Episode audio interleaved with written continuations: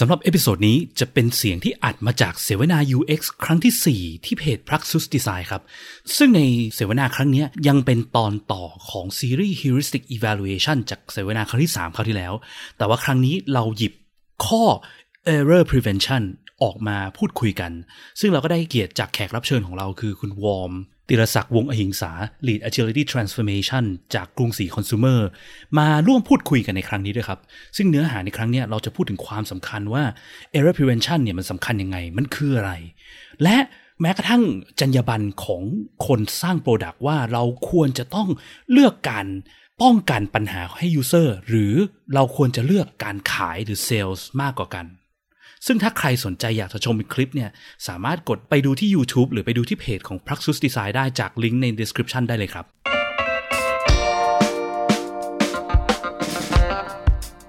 ยินดีต้อนรับเข้าสู่ผักสดพอดแคสต์รายการที่จะพูดถึงการพัฒนาโปรดักต์ให้ดีที่สุดสำหรับลูกค้าของคุณ เพื่อธุรกิจที่ยั่งยืนกว่าด้วยกระบวนการ user experience design และ research กับผมพิษพิจารณาลัตนาที่คุณ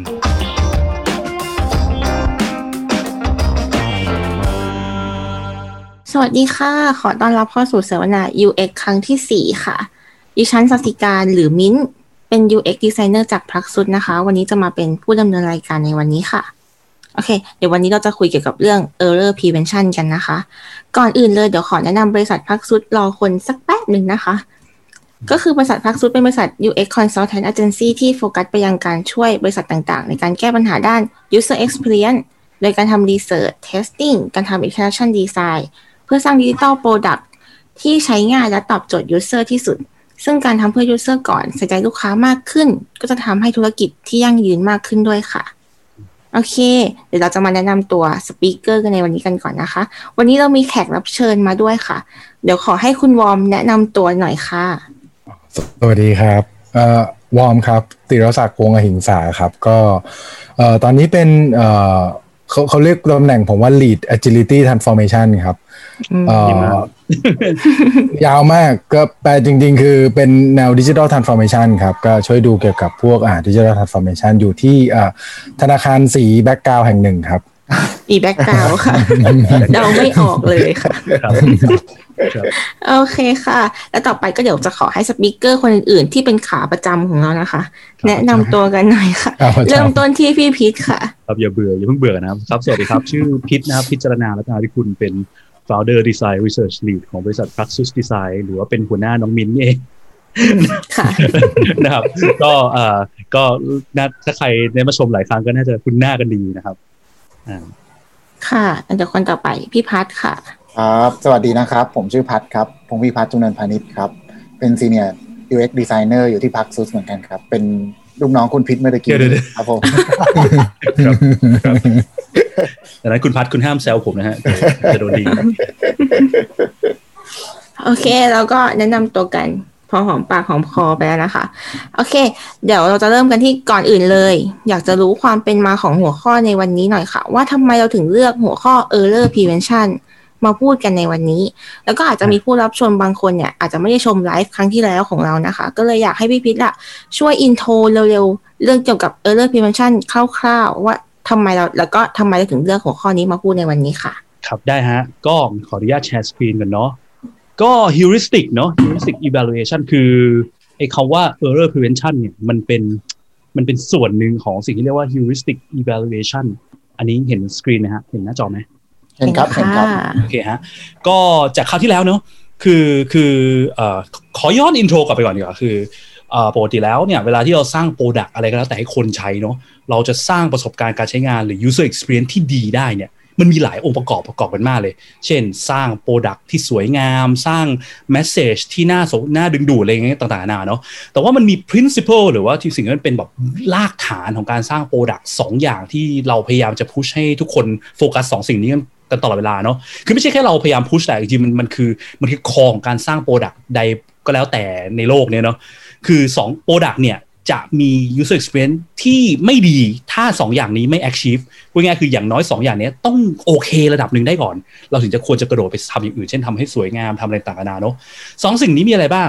มี 2 อย่างคือ useful กับ usable ก็คือมีประโยชน์และใช้ง่ายใช่ไหมมีประโยชน์ก็คือว่าสร้างของที่มันแก้ปัญหาให้คนได้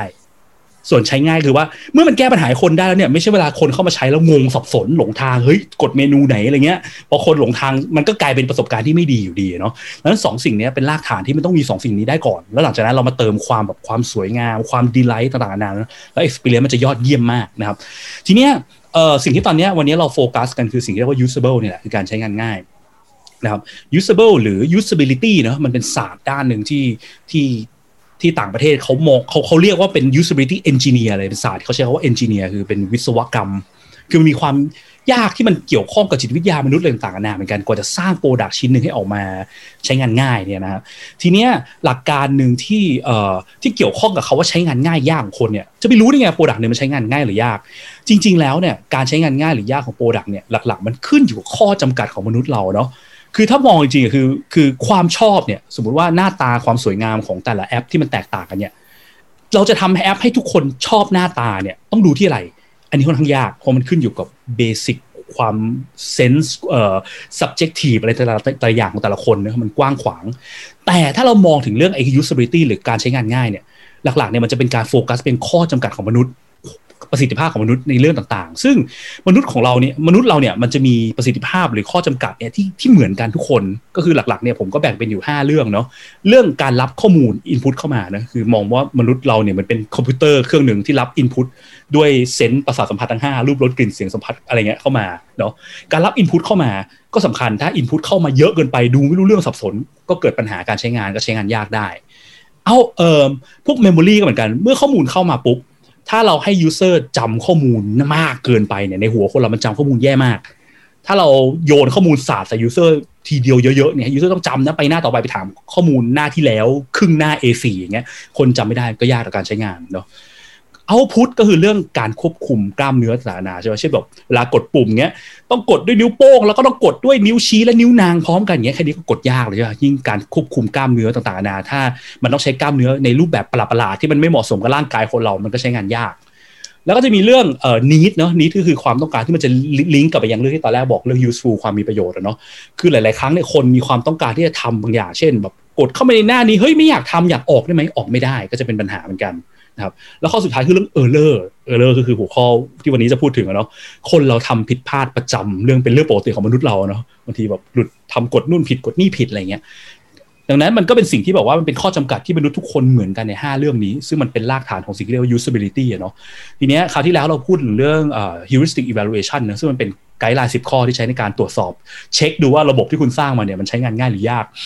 ก็ถ้าใครยังไม่ได้ฟังไลฟ์คราวที่แล้วลองไปเอ่อกลับไปฟังดูได้นะฮะก็จะพูดถึง 10 ข้อนี้เร็วๆอย่างเงี้ยเนาะแต่วันเนี้ยเราจะยกข้อ error prevention หรือข้อ 5 เนี่ยมาพูด ซึ่งสาเหตุที่เราดึงข้อ error prevention มาก่อนเนี่ยเราก็ก็เราก็คุยกันเองเนี่ยแหละฮะว่าเออข้อไหนดีที่เรารู้สึกว่ามีอะไรที่เราอยากแชร์เนาะก็เป็นอันนี้ก็เป็นข้อหนึ่งที่เราก็รู้สึกว่ามันก็สำคัญ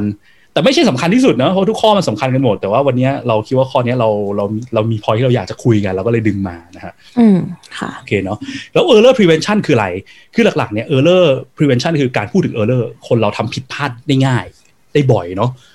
ทีนี้พอเวลาคนเราผิดพลาดเนี่ยเขาบอกหลักการมันคือ ระบบควรจะเดาว่าคนจะทำผิดในรูปแบบไหน และหาวิธีกันมันให้ได้เนาะยิ่งอะไรที่คนทำผิดบ่อย ๆ ยิ่งควรจะต้องหาวิธีกันให้ได้มากขึ้นนะครับโอเค เช่นตัวอย่างเช่นอย่างนี้เนาะแบบเข้าไปเว็บจองโรงแรมเงี้ยให้พิมพ์วันที่ แล้วแบบเป็นเป็นเป็นช่องฟรีเทคเงี้ยรู้ไหมต้องพิมพ์วันที่ในรูปแบบไหน ฟอร์แมตไหน เช่นยี่สามทับสิบสองหรือยี่สามทอจุดคอจุด หรือธันวาคมหรืออะไรเงี้ย อันนี้มีโอกาสที่คนจะพิมพ์ผิดสูงมากเลยเนอะเพราะคนไม่รู้ต้องพิมพ์แบบไหนเงี้ยก็จะเป็นปัญหาได้ใช่ไหมบางทีเขาก็เลยมักจะใช้เป็นไอตัว date picker นะเป็น calendar ขึ้นมาอะไรเงี้ยหรือพวกแบบเอาปุ่ม save กับปุ่ม delete ไปวางติดกันเงี้ย โอกาสที่คนจะกดผิดจะกดจะกด save ไปกดโดน delete forever มีสูงไหมก็สูงเนาะถ้าดีไซน์ให้ดีก็น่าจะคิดว่าเออคนมันมีโอกาสทำอะไรผิดแล้ว หาวิธีเช่นอะย้ายปุ่มให้ห่างๆกัน หรือใส่สีแดงให้คนตกใจมากขึ้น จะได้ไม่กดผิดอะไรเงี้ยเนาะอืมนะครับ ซึ่งก็ถ้าใครสนใจก็ไปอ่านเพิ่มได้ในในเว็บไซต์ nngroup.com นะของ Nielsen Norman นะครับ หรือว่าไปดูไลฟ์คราวที่แล้วของเราก็ได้นะครับ โอเค ก็นี่เป็นคร่าวๆเนาะของเรื่องอ่า ที่มาจากคราวที่แล้วเรื่องเรื่องเอ่อ error prevention นะฮะโอเคโอเคค่ะนี่อันนี้ก็คือยังแชร์อยู่พยายามกด unshare โอเคเจอละ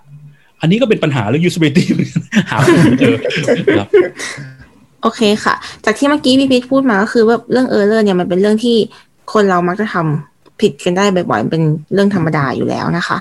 ทีนี้ก็เลยอยากจะถามทุกคนว่า แต่ละคนเนี่ยคิดว่า user error เนี่ย คืออะไรบ้าง ทั้งในมุมของเราที่เป็น user เอง แล้วก็ทั้งในมุมของคนที่เป็นคนสร้าง product ก็ได้อะไรอย่างนี้นะคะ มีใครอยากจะตอบก่อนไหมคะเริ่มที่คุณเอ่อมอมก่อนแล้วกันค่ะ โอเคครับไอ้คุณมอมแบบเอออะเริ่มที่คุณมอมเลยค่ะโอเคโอเค ครับ เออ ของสำหรับผมอะครับ user จริง ๆ มันเป็นศัพท์ที่อยู่ในวงการไอทีมานานแล้วนะเออแบบ error แบบเวลาเราพูดถึง user error มันจะเป็นในมุมของคนทำ product ที่บอกว่าเออเนี่ย user ทำผิดพลาดอะไรทักอย่างจริงมันก็ตรงตัวเลยมันคือความผิดพลาด key ผิดเออทำผิดหลงทางทำไม่ตรงกับที่ตั้งไว้เอ่อ กดผิดเลือกผิดทุกอย่างเลยไอ้คำว่าผิดเนี่ยมันมัน relate on error หมดเลยครับ กดผิดเลือกผิดเข้าใจผิดเอ่อลืมผิดฟังผิดทุกอย่างเลยครับเอ่อสำหรับผมมันคืออย่างนั้น หรือแม้แต่ไม่ใช่แค่ product เองเนาะแค่เป็นพวก physical ของต่างๆ ครับแบบเราใช้งานไม่ไม่ถูกต้องเราใช้งานผิดเปิด เปิดฝาปิดทางมันก็เป็น user error แล้วสำหรับผมอืมอะไรอย่างเงี้ยครับ อืม ซึ่งจริงๆการเปิดฝาผิดทางเนี่ยถามว่า มันเกี่ยวกับ user มันเป็นที่ user ไหมหรือเป็นที่ดีไซน์น่าสนใจปกติเหมือนคอมมอนเราเนอะคอมมอนเราจะเปิดหมุนหมุนไปทางขวาอะไรประมาณนี้ถูกไหมครับอืมแต่มันก็มีบางโปรดักที่แบบเออมันไม่ต้องหมุนนะมันต้องกดก่อนแล้วค่อยหมุนอะไรอย่างเงี้ยอ๋ออันนี้อันนี้คุณวอลหมายถึงฝาน้ำฝาขวดน้ำอะไรอย่างนี้ปะคะอ่า พวกเปิดฝาขวดหรือเปิดฝาฝากล่องอะไรพวกเนี้ยอ๋อเอออะไรอย่างเงี้ยมีตัวอย่างอยู่ข้างตัวเอออืม คุณพัดมีอะไรเสริมไหมครับสำหรับผมอย่างอย่างเคสไอ้พวกฝาพวกเนี้ย จริง ๆ มันความรู้สึกเรามันคุ้นเคยไงว่าเลยเราหมุน เราบางทีบอกผมยังบอกไม่ได้นะว่าหมุนทวนเข็มหรือหมุนตามเข็มนาฬิกาอืมแต่พอจับปุ๊บอะมันจะหมุนเลยทันทีหมุนเองมันเหมือนใช่ผมคุ้นเคยอะแต่อย่างที่คุณวอลบอกอะแต่บางทีพอมันคุ้นเคยปุ๊บพอหมุนเฮ้ยทำไมไม่ออกวะกลายเป็นว่าไอ้ฝาเนี้ยมันกลายเป็นล็อกไว้อะล็อกสองชั้นด้วยอะไรด้วยเหตุผลอะไรบางอย่างอย่างผมมีลูกเนี้ย ผมจะเจอเลยก็คือไอ้ไอ้ไอ้ขวดยาลูกอะ ใช่ใช่ใช่ไอ้ขวดยามันจะเหมือนกับมันหมุนธรรมดาไม่ได้นะครับ ไม่ได้มันกับต้องต้องกดทีหนึ่งเพื่อเพื่อล็อกคือเขากันเด็กเปิดอะ อันเนี้ยอืมเออ อันนี้เขากันเด็กเปิดเลยนะครับ อัอันนนี้นี้เราเป็นก็ error prevention ไหมการเด็กเปิด ใช่สำหรับผมว่าผเป็มนว่าเลยใช่นะ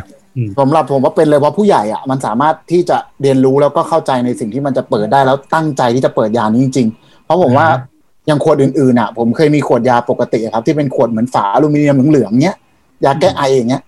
มันจะหมุนได้เลย แล้วบางทีอะครับ คือเราปิดไม่แน่นอะแล้วลูกอะเขามาหยิบหยิบปุ๊บฝาเปิดหกหมดเลยครับ ก็เคยเจอเคสแบบนั้นเหมือนกันอืมครับผมก็เลยรู้สึกว่าไอ้เรื่องพวกเนี้ยมันก็สำหรับผมอะผมก็ไม่ได้โทษว่าว่าลูกทำหรือว่าอะไรทำนะ แต่มันคือมันเกิดขึ้นได้ ผมพูดแบบนี้ดีกว่าอืมมันเกิดขึ้นได้ อย่างในขวดในเรื่องเออผมแอบสนใจเรื่องนี้เนอะขวดยาลูกเนี่ยอืม user error ในที่เนี้ยใครคือ user แล้ว error มันเกิดจากอะไร เออผมอืม ผมผมกำลังจะชวนคุยเรื่องนี้เลยครับ ผมรู้สึกว่าหลายๆครั้งมันเหมือนกับ ถ้าถ้าบอกว่าเคสเนี้ยสำหรับเด็กอะมันเป็นมันเป็นมันเป็นเบสเคสนะสำหรับเด็กเนี่ยมันคือมันคือใช้ได้ แต่พอมันเป็นผู้ใหญ่ปุ๊บมันกลายเป็นว่า เกิดความกระตุกยากกระตุกกระตักติดขัดเออเกิดความยากขึ้นมา ทีนี้เออมันอยู่ที่ออกแบบให้ใครหรือว่าเพื่อใครด้วยหรือเปล่า อืมอืมในมุมเอาในมุมผมละกันถ้าผมแชร์ในมุมผมเนาะผมมองผมมองว่าอ่า user โดยตรงอะอาจจะไม่ใช่เด็กอืมโดยปกติอะเด็กไม่น่าจะ ไม่น่าจะมาตวงยากินเองได้อะอืมอืมถ้าพูดถึงว่าขวดยาน้ำอย่างเงี้ยนะก็ใช่ก็ใช่ก็เพใช่ราะปกติไม่ก็ไม่ได้เป็นแต่ user หลักๆก็น่าจะเป็นพ่อแม่หรือพี่เลี้ยงหรือใครก็แล้วแต่ที่ดูแลอืมแต่ผมว่าสิ่งที่มันเกิดที่เขารับรู้จริงๆคือ ผมว่าปัญหาที่มันเกิดบ่อยๆมากกว่ามันอาจจะเป็นปัญหาที่ว่าบางทีเราตั้งไว้เราวางยาไว้ แล้วเด็กอะซนอืมแล้วเด็กมาหยิบไปแล้วมันทำให้เกิด หกโอเคหรืออะไรอย่างเงี้ยแล้วพอยามันหกมันหายาให้เด็กกินไม่ได้อะไรเงี้ยมันจะเกิดเป็นลูกโซ่อะครับ ผมก็เลยรู้สึกว่าเขาอาจจะกันในระดับแบบนั้น ผมสรุปถูกไหมอืมคือ main user หรือที่เขาเรียกว่า persona ของตัว product อะไม่ใช่เด็ก ไม่ใช่ แต่เด็กอาจจะอยู่ในโหมด user ได้ ซึ่งถูกพอเด็กอยู่ในโหมด user ปุ๊บ error เกิดง่ายมากถูกครับ อืมอืมแล้วอันนี้คือถ้าถามว่ามันเป็นขวดยาของผู้ใหญ่เนี่ย มันก็ไม่ได้มีการอะไรอย่างนี้ถูกไหมคะ โดยส่วนตัวยังไม่เคยเจอนะ เพราะโดยส่วนตัวการแบบนี้ใช่ไหมเออใช่แสดงว่าแล้วก็เลยสงสัยว่าทำไมแบบ พอเป็นขวดยาเด็ก เด็กอาจจะมาหยิบได้ง่ายกว่าผู้ใหญ่อย่างนี้ยค่ะคือผมเจอเคสขวดคือขวดขวดยาผู้ใหญ่นี่ไม่ไม่แน่ใจเออเพราะว่าเออเราเจอขวดยาเด็กไหมแต่เจอเคสไอ้น้ำยาบ้วนปากของยี่ห้อเนี่ยครับอ่าอ่าอ่าเออได้ได้ทายป่ะคือเมื่อก่อนใช่ใช่น้ำยาบ้วนใช่ปากก็จะเปิดฝาธรรมดาถูกป่ะใช่เดี๋ยวนี้มันต้องบีบมันต้องเหมือนใช่ใช่บีบ บีบตามจังหวะมันเพื่อให้อืมมันเพื่อให้ เคี้ยวมันอ้า แล้วมันถึงจะเปิดฝาได้อืมเออแต่อันเนี้ยอืมผู้ใหญ่ใช้แน่ๆเอ๊ะ แต่ผมก็ยังไม่เข้าใจว่า ไอออกแบบแบบนี้มาเพื่อกันอะไรเพื่อการใช่ไหมเออการเราเปิดง่ายหรือเปล่านะ มันก็อาจจะมีหลายเหตุผลนะผมเดานะบางทีเป็นกิมมิคเก๋ๆไม่ได้คิดอะไรหรือมันอาจจะระเหยง่ายมันเลยต้องล็อกแน่นกว่าหรือบางกรณีผมคิดว่ามันอาจจะมีประโยชน์คือผมเคยเจอกรณีไงแบบเช่นไปไปต่างจังหวัดถ้ามันขวดพกเงี้ยหมุนฝาไม่สนิทไงเปิดกระเป๋าไปทีโอ้โหเต็มกระเป๋าอ๋อ การดับอืม double lock เนี่ยมันก็ช่วยกันตรงนี้ป่ะ error prevent ในกรณีที่แบบ เราเผลอพลาดอะไรลงไปอะไรใช่เงี้ยใช่อืมอืมอันนี้พอพูดถึงเรื่องเมื่อกี้ขวดขวดยาเรื่องอะไรเงี้ย ผมว่ามันทำให้นึกเลยนะว่าจริง ๆ เรื่อง error prevent เนี่ยมันเป็นสิ่งที่มันมีอยู่คู่มานานแล้ว โดยเฉพาะของที่มันอันตรายอะหรือแบบอืมแม้กระทั่งแบบ error ในแง่ user ที่ เราอยากไปกัน user ที่เราไม่อยากให้เขาเกิดปัญหาเพราะเขาเกิด error ได้ง่ายอะเช่นเมื่อกี้พูดถึงลูกใช่ไหมขออนุญาตนะขอเปรียบเทียบกับสุนัขไม่ได้เปรียบเทียบลูกคุณกับสุนัขนะเดี๋ยวเดี๋ยวหมายถึงว่าเอาละเอาเลยฮะเอาเลยฮะเดี๋ยวเดี๋ยวเดี๋ยวก่อนเดี๋ยวก่อนเต็มที่เลยครับคุณเกิดความเมื่อกี้ถ้าพี่พิษไม่พูดก็จะไม่มีใครคิดเอาจริงๆอะไม่ไม่ไม่คือคือคือคือพี่พี่ชายคุณไปซื้อหมามาเลี้ยง แล้วเขาก็เห่อะมากเสร็จแล้วเขาก็ติดกล้องวงจรปิด แล้วก็เอาหมาใส่ในกรงแล้วก็ล็อกนู่นล็อกนี่เสร็จแล้วแล้วเขาก็ก็เขาก็ไม่รู้พี่เขามาดูไลฟ์อยู่ตอนนี้หรือเปล่านะแต่คือเขาบอกปลื้มมากที่หมาเขาฉลาดสามารถเปิดล็อกเองได้ ทีเนี้ยมันก็เลยลองอืมก็เลยกลับมาลองคิดดูไงว่าทำไมต้องเอาหมาใส่ในล็อก ล็อกนี่ก็คือ error prevent ป่ะใช่ในมุมมองราะว่าอะไรเพราะว่าถ้าเราไม่ล็อกหมาไว้ไปวิ่งเล่นอย่างเงี้ยเหรอแล้วหมาก็จะสร้างความเดือดร้อนไงคือวิ่งใช่ชนนั่นชนนี่ไปฉี่ตรงนู้นตรงนี้ป่ะอืม error ที่อาจจะเกิดก็คือว่าคือคือมันจะกลายเป็น user สองฝ่ายอะแต่เอออมคือตัว user as a as a พี่กับ user คือหมา ครับ เออ แต่มันก็คือการทำเพื่อกันปัญหาบางอย่างใช่ปะการอืมไม่ให้ลูกกลับบ้านดึก การไม่ให้ เอ่อ การที่มีดต้องมีด้ามปิด ไม่ให้ตัวคมๆมันออกมาอะไรเงี้ยอืมพวกนี้อืม error prevent ทั้งนั้นอะเนาะ ครับ อืม อืมอันนี้ก็จะเป็นในมุมของที่เราเป็น user เองอะไรอย่างนี้ปะคะอืมแล้วถ้าในมุมมองของแบบพวกคนสร้าง product เนี่ยค่ะ มันมีอะไรที่มันเป็น user error ที่เคยเจอกันมาบ้างไหมคะเอ่อผมก่อนก็ได้ครับอ่าฮะค่ะ คือคือโดยปกติก็ก็ก็เกี่ยวนะ ในส่วนตัวผมว่าเกี่ยวเพราะว่าก็พูดตรงๆ เราทำงานสาย UX กันเนาะเราก็ต้องนึกถึง user เป็นเป็นที่ตั้งอยู่แล้วอะมันก็เป็นเซนเตอร์ของเราอยู่แล้วเวลาเราออกแบบอะไร ดังนั้นมันก็เลยต้องคิดมุมย้อนกลับไปเหมือนเมื่อตะกี้ครับ ว่าอะไรก็แล้วแต่ที่เราคิดว่าอ่า user คนที่จะมาใช้งานระบบที่เราออกแบบเนี้ยมันอาจจะพลาดได้อะอืมถ้าเราค่ะคิดว่ามันพลาดแล้วมันมันเป็นจุดที่สำคัญ เราก็ควรจะป้องกันไว้ดีกว่าอืมดีกว่าปล่อยให้เขาพลาดแล้ว เขาอาจจะได้รับประสบการณ์ที่ไม่ดีแล้วอาจจะทำให้เขาถึงกับเลิกใช้ไปเลย ถ้ายกตัวอย่างง่ายๆอย่างง่ายที่สุดเท่าที่ผมคิดได้เลยนะครับ ก็คือถ้าเป็นยุคก่อนนะเนาะเวลาเราใส่พวก password อะเวลาเราตั้ง password เวลาสมัครอะไรก็แล้วแต่เนาะมันจะต้องให้เราอะใส่สองครั้งอืมคือพอเราพิมพ์ปุ๊บอะมันจะเป็นเหมือนอืมเป็นเป็นจุดๆๆๆๆขึ้นมา แล้วมันจะต้องให้เราใส่สองครั้งอืมตอนนั้นอะถ้าในมุมคนใช้เองอะตอนแรกก็จะแบบทำไมต้องใส่สองครั้งวะอาจจะมีหงุดหงิดนิดนึงใช่ไหมอืมแต่พอเรามันเป็นคนสร้างจริงๆอะสิ่งที่เราเจอก็คือ เขามีโอกาสที่ใส่ครั้งแรกอะแล้วเวลามันพิมพ์อะครับ ไม่ว่าจะคีย์บอร์ดหรือมือถือก็แล้ว แต่คีย์บอร์ดนี่คือในกรณีที่เป็นพีซีเนาะมันพิมพ์สัมผัสกันจนเคยไงแล้วบางทีอะนิ้วมันเร็วมากครับ จนมันพิมพ์ผิดไปสักตัวหนึ่งอะโอกาสมันอืมอาจจะเกิดขึ้นได้ แล้วถ้า password ผิดแล้วเนี่ย สิ่งที่ต่อมาคือเขาไม่สามารถเข้าระบบนี้ได้เลยนะ ถ้ามันผิดแล้วผิดเลยอะซึ่งมันอาจทำให้เขาอะรู้สึกว่าเฮ้ยเกิดอะไรขึ้นกับเขาแล้วเขาอะจะต้องแก้ปัญหาอะไรมันเป็นเรื่องใหญ่มากไงเพราะเขาไม่สามารถเข้าได้ แล้วกับอืมกับการที่จะยอมให้เขาเสียเวลาอีกนิดนึง แต่เขาเราเช็คให้เขาตั้งแต่ต้นเลยว่าการพิมพ์ครั้งที่หนึ่งกับครั้งที่สองอะคุณพิมพ์ถูกจริงหรือเปล่า มันก็ช่วยป้องกันได้ดีในระดับหนึ่งเลยอะครับ อันนี้เป็นตัวอย่างเนาะให้เราเห็นภาพอืมครับผมว่าตอนออกโอเคแบบเราจะนึกถึงสิ่งพวกนี้อยู่ครับ อืมเดี๋ยว error prevent เนี่ยเดี๋ยวเรามานั่งคุยกันอีกทีหนึ่งอันนี้เอาเป็นครับ user error ก่อน มีใครแบบมีเคสอะไรตัวอย่างอื่นๆอีกไหมคะ เรื่องเกี่ยวกับ user error เนี่ยอืม ในการทำงานก็ได้หรือว่าจะกลับไปเรื่องเกี่ยวกับอืมที่เราเป็น user เองก็ได้นะคะอืมเพื่อให้เห็นภาพมากขึ้น มีผมว่าจริงๆเวลาเราคุยในชีวิตประจำวันนะครับเยอะค่ะเยอะมากเลยที่ที่เป็นเรื่อง error ผมผมขัดพี่ผิดอันนี้ก็เป็น error หนึ่งนะที่เราไม่ได้ได้เลยค่ะอันนี้ใครอยากอันนี้ก็ error ได้เลยขค่ะของเราเองอันนี้ก็ error อยู่ ครับก็เอ่อชีวิตชีวิตประจำวันเวลานึกถึงจะนึกถึงเอ่อเอ่อประตู อืมผม error กับประตูบ่อยมาก โดยเฉพาะประตูผลักประตูดึงเนี่ยอ่าฮะอืมเออคือ ยังไงก็ผิดอะอืมเวลาเราเจอประตูที่มันแบบเออจะเป็นพูเป็นพุชเป็นดึงเป็นผลักนะอะไรอย่างหรือเงี้ยว่าเป็นเลื่อนแบบหรืออะไรอย่างนี้ป่ะอ่าคะหรือเป็นเลื่อนอะไรอย่างเงี้ยครับอืมคือ ยิ่งเดินเข้าไปครั้งแรกที่เราเจอประตูนั้นอะ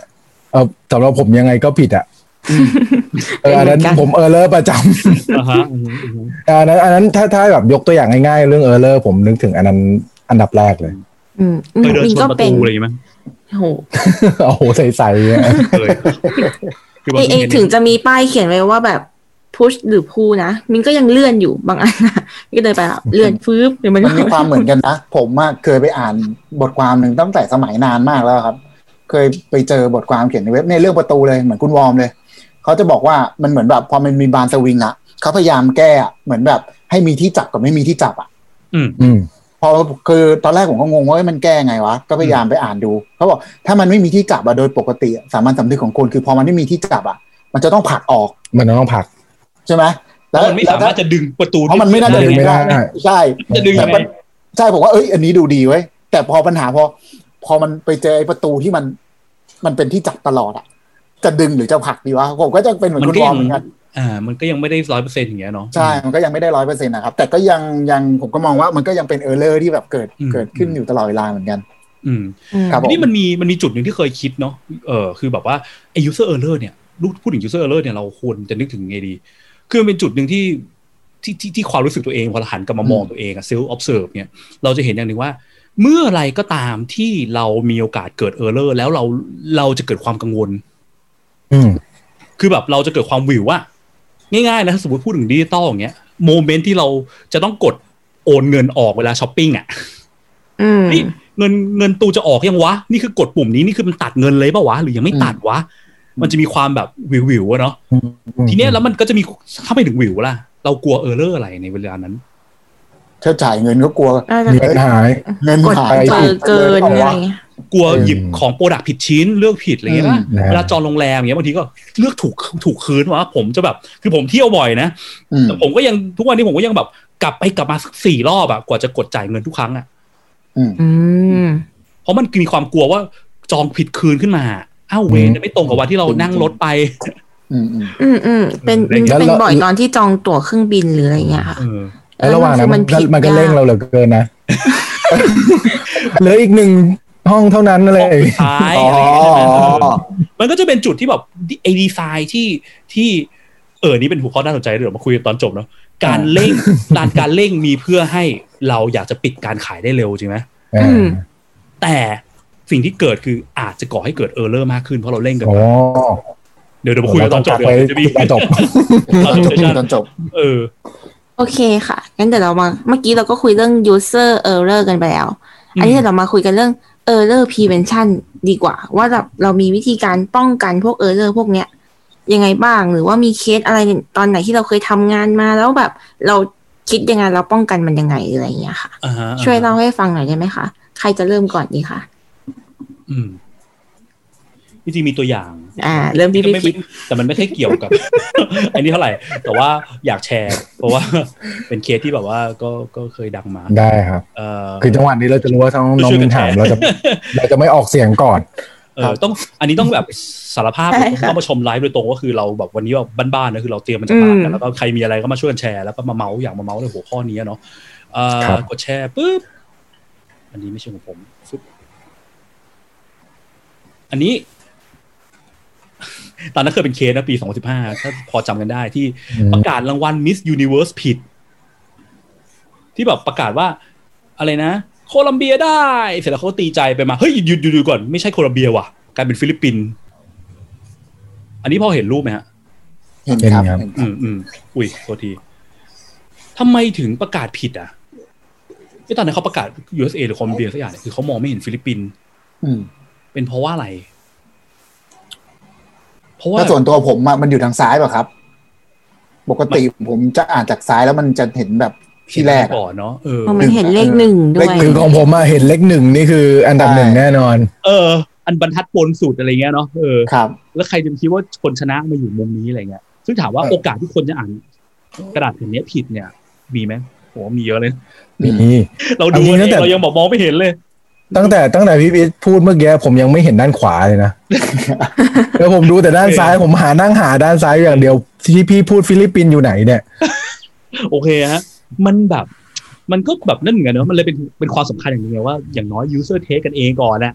ก่อนที่จะออกไปใช้จริงอะมันก็มันก็จะช่วยดักพวก error แบบเล็กๆน้อยๆที่มันเราที่คนออกแบบคงไม่คิดหรอกว่าคนจะมองไม่เห็นอะเนาะอุตส่าห์ใส่คำใหญ่ขนาดนี้เขียน Miss Universe ยังมองไม่เห็นเลย เพราะอะไรเนี่ยเออบางทีคนเรามันมี moment ในการอ่านการอะไรที่มันแบบ มันอาจจะไม่ตรงกับที่ดีไซเนอร์ออกแบบมาอะไรเงี้ยเนาะอืมโอเคมี ก็เมื่อกี้แต่คำถามนี่ไม่ได้ตอบตามคำถามน้องมินเท่าไหร่นะน้องมินบอกว่าแก้ปัญหายังไงใช่ไหมใช่อย่างคือเมื่อถ้าอย่างกี้กรณีพี่พีพูดว่า user test อะไรอย่างเงี้ยเออ information มันดีไซน์ทำเงี้ยการอืม user test เนาะแค่ลองให้คนมาอะยื่นยื่นไปให้ใครรอบตัวก็ได้ไหนลองประกาศรางวัลเล่นๆสิแล้วเขาอ่านถูกไหม แค่เนี้ยมันก็ช่วยเทสถ้าถ้าเวลาที่เราอยากจะคิดอะไรใหม่ๆ ออกมาที่มันไม่เหมือนปกติอะเนาะมันก็มันก็จะช่วยลดความเสี่ยงในการเกิดปัญหาพวกนี้ได้เนาะเกิด error พวกนี้อะไรเงี้ยครับ อืมอืมค่ะ แต่มันครับก็ทำได้คือการลดความเสี่ยงเนาะแต่ไม่ได้บอกว่ามันจะหายไปซะทีเดียว ก็อย่างน้อยเราก็ เออ คือเราก็ไม่มีทางรู้นะคือ จุดหนึ่งคือก็จริงเตอร์จะ ทำมันในรูปแบบไหนอะไรเงี้ยผมผมผมเสริมพี่พีทครับเออผมว่าค่ะจริง ๆ ในแง่ error prevention อะเวลาเราพูดถึง error prevention มันคือคาดเดาป้องกันเนอะเออคาดเดาว่าจะเกิด เราป้องกันไม่ให้มันเกิดนะป้องกันสิ่งที่เราคาดเดาไม่ให้มันเกิด อะไรประมาณคือสำหรับผมเวลาพูดถึงคำเนี้ยผมนึกถึงสองสองคำนี้คาดเดากับป้องกัน แล้วจริงๆ เวลาพูดถึง action สองอันเนี้ยจริง ๆ มันคือถ้าถ้าทำงานอยู่ในในแวดวงของ UX อะมันมีเรื่อง test อะ หรือแม้แต่ก่อนคุณจะเอา product ออกไปคุณต้องทำ usability test ก่อน test การใช้งานก่อน test ความเข้าใจของ product ก่อนเนี่ยจริงๆไอ้พวกนั้นน่ะผมผมยังรู้สึกว่าจริง ๆ มันเบลนกันอะมันเป็นส่วนหนึ่งที่เราก็มองเห็นอยู่ว่าอ๋อเวลาเอาไปให้คนลองใช้อย่างที่พี่พิทบอกบอกเอาไปให้เขาลองใช้อย่างเงี้ยมันก็เห็นภาพอยู่ว่า เออเขาหลงทางนะเขากดผิดนะเขาเข้าใจผิดนะ อืมอืมแล้วจริงอืมๆพอเราเห็นอย่างนั้นน่ะเราก็ต้องกลับมา แก้ไขบางอย่างนะทำให้คนเข้าใจมันง่ายขึ้น เข้าใจมันได้ดีขึ้นเข้าใจอย่างที่เรากำหนดไว้ว่าให้มันเป็นอืมอืมผมว่านั่นก็เป็นรูปแบบหนึ่งนะ ของการทำ user เอ้ย error prevention แล้วนะ prevention อืมอืมอืมคุณพัดอืมอยากเสริมไหมอ๋อถ้าถ้าถ้าในส่วนเนี้ยครับ ถ้ามองว่าเอ่อมันต้องแก้ไขปัญหาอะไรยังไงอะอย่างที่คุณพิทกับคุณวอมพูดอะมันก็คือเป็นวิธีการที่ปกติเราก็ใช้กันอยู่เนาะ ที่เราหวังว่าทุกคนคงคงได้ใช้บ้างแหละ แต่อย่างน้อยที่สุดอะผมว่าคนที่ทำงานอยู่ด้วยกันนะครับ ไม่ได้จำเป็นเฉพาะที่เป็น U UX อย่างเดียวนะครับ ผมมองไปถึงว่าบางครั้งพองานมันถูกส่งต่อไปถึงเรื่องถึงเดฟหรือถึงอะไรแล้วบางทีอะครับ เราก็เจอเหมือนกันนะที่เขาจะเดินมาถามว่าเออแล้วถ้ามันเป็นอย่างนี้ล่ะ แล้วมันจะเป็นยังไงผลมันจะออกมายังไงอะพี่ ถ้าสมมติ อ้าวแล้วถ้ายูเซอร์เป็นแบบนี้อะไรเงี้ยเพราะบางครั้งอะครับก็คือ user กดคิดอย่างไม่ได้คิดแบบนั้น แล้ว user เขาดันไม่ใช่มีใช่แบบเครดิตขึ้นมาล่ะใช่ทำไงอะไรเงี้ยถูกครับ ผมว่าคือมันช่วยกันได้อะครับ ในส่วนเนี้ยคือผมว่าทั้งทีมเลยอะถ้าเป็นทีมเดียวกันที่สร้าง product ด้วยกันอะทุกคนที่อยู่ในทีมสามารถช่วยกันได้หมดเลยครับ เวลาคนเดินผ่านเข้ามาเห็นแล้วเห็นว่าเออมันน่าจะเกิดอะไรแบบเนี้ย ผมว่ามันสามารถป้องกันได้แล้วนะครับ ถ้าถ้าสมมติโดดออกมาจากตัว product design เนอะมองอืมว่าเป็นมองเป็น quality ของคนเนี่ยผมว่าเป็นอืมหนึ่งใน quality ของคนที่อยากจะเป็นดีไซเนอร์หรือ product owner อะที่สำคัญมากเหมือนกัน คือการ envision อะคือการแบบว่ามีมีเขาเรียกอะไรนะ เข้าทรงอะเห็นเข้าทรงก็ส่งคือแบบว่าจินตนาการไปเห็น error ที่มันอาจจะเป็นไปได้ในหลายรูปแบบ อืมแล้วแล้วหาวิธีแก้มัน ซึ่งตรงเนี้ยผมว่ามันใช้ประสบการณ์ และก็ต้องอืมก็เกิดจากการแบบว่าใช้ product ต่างๆ แล้วมองตัวเองจากมุมที่สามออกไปให้มากขึ้นด้วยเอ้ยเมื่อกี้ product มันเกิดอะไรนะเอ้ยเราทำไอ้นี่ผิดเพราะอะไรนะอะไรเงี้ยอืมนั่งถามคำถามตัวเองแล้วสต็อกพวกเนี้ยเก็บไว้เรื่อยๆ ให้เรามีเคส error เยอะๆ ในหัวว่าคนมีโอกาสทำอะไรผิดได้บ้าง เก็บไว้ตุนไว้ แล้วมันจะช่วยให้เราออกแบบ product ได้ดียิ่งขึ้น เพราะว่าการเกิด error เป็นเรื่องปกติมากเนอะอย่างที่เมื่อกี้บอกนะพิมพ์ผิดใช่ครับกดนั่นกดนี่อะไรเงี้ย อืม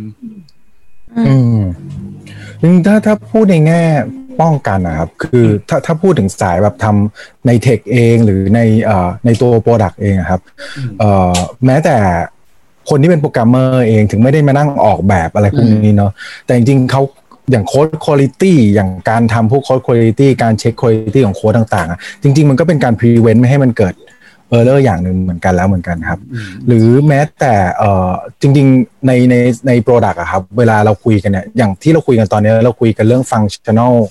อ่าพวก feature functional ต่างๆเนาะแต่ว่าจริง ๆ แล้วใน product จริงๆมันมีเรื่อง non functional หลายๆอย่างเข้ามาด้วยครับอืมอืมเอ่อเช่นเอ่อพวกเอ่อ availability พวก accessibility ต่างๆ อะไรพวกเนี้ยครับเออผมแชร์รูปให้ดูก็ได้ครับได้แป๊บได้ได้เลยค่ะเตรียมไว้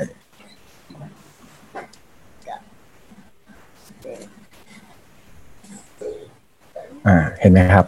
เห็นแล้วค่ะ อืมครับครับ ตัวเนี้ยมันเป็นแคตตาล็อกของ non functional requirement อย่างหนึ่งครับ จะเห็นว่ามันมีเรื่องของ asset security มีหลาย ๆ อย่างเลยครับเอ่อมีเนี่ยเอ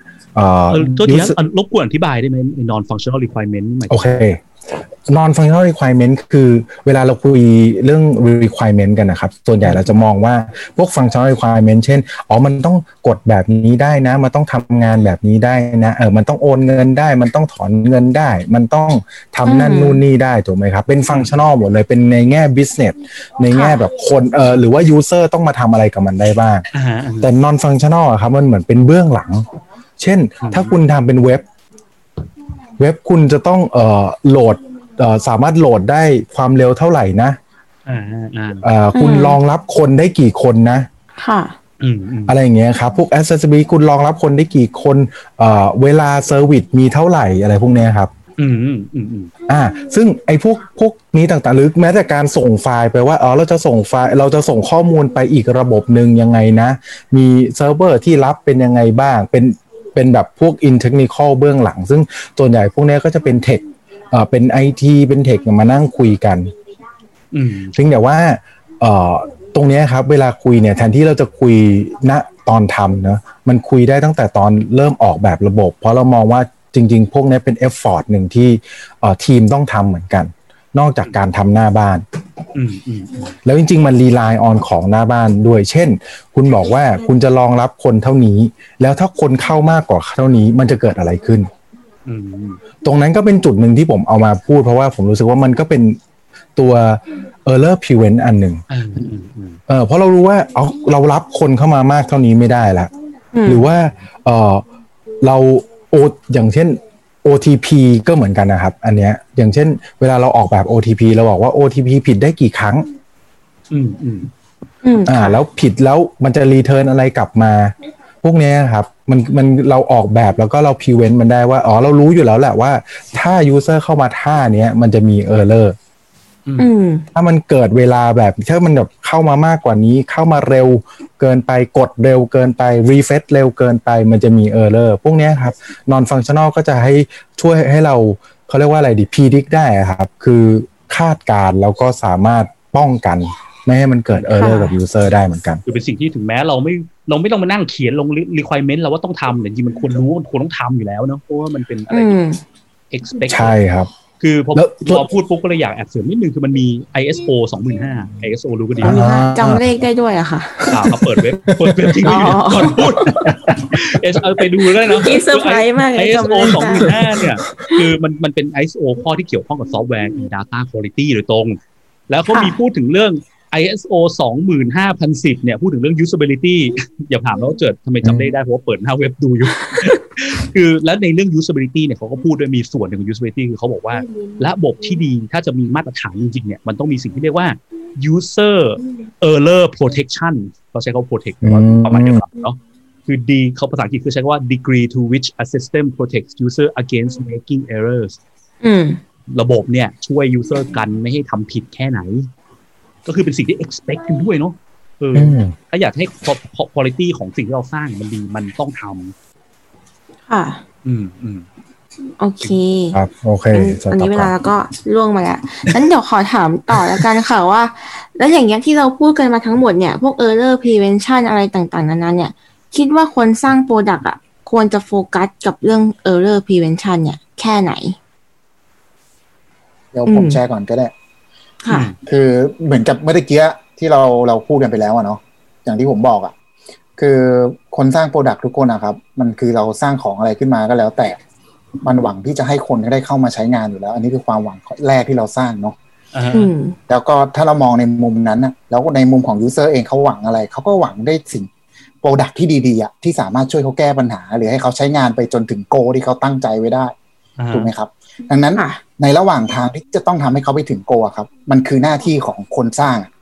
ว่าเราจะทำยังไงให้เขาไปถึงให้ได้ง่ายที่สุดและดีที่สุด หรือมันในมุมกลับกันก็คือ ถ้าเกิดว่าเขาจะพลาด เขาน่าจะพลาดอะไรบ้าง ก็คือ error นั่นแหละถูกไหมครับอืมดังนั้นน่ะ จะถามว่ามันมันเป็นสิ่งที่เราต้องรับผิดชอบไหมผมว่า มันเป็นสิ่งที่เราควรจะต้องทำเลยแหละครับอืมเพราะว่าค่ะถ้าเกิดว่าถ้าทำมาแล้วมันไปไม่ได้อะมันติด error อยู่ตลอดเวลาครับ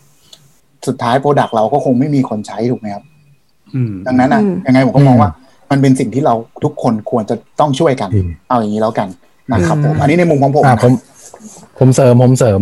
ค่ะจริงๆจริงๆเวลาเราพูดถึง error ในแง่ user เราจะมองว่า อ๋อ มันเป็นเพราะ user ไม่รู้ user ทำนะอืมแต่จริงอืมๆ impact ไม่ได้อยู่ที่ใช่ user นะ impact ไม่ได้อยู่ที่ user impact อยู่ที่ product เนี่ยแหละใช่มันคืออะมันคือถ้าถ้า marketing มันคือ wording ที่เรียกว่า drop off อ่าค่ะคือ at the end user error มันคือ drop off ของ product อะมันเขาไปต่อไม่ได้อืมอืมใช่ ไปต่อไม่ได้ drop off มันคือไปต่อไม่ได้ครับ พอไปต่อไม่ได้ก็ไปตาม โปรดักเราบอกว่าสุดท้ายมันต้องเก็บเงินอะหรือมันต้องสมัครให้ได้อะแต่ user error แล้วไปต่อไม่ได้ก็สุดท้ายคนได้รับผลกระทบก็คือโปรดักของเราอยู่ดี อืมใช่เพราะเคยได้ยินคนพูดเหมือนกันว่า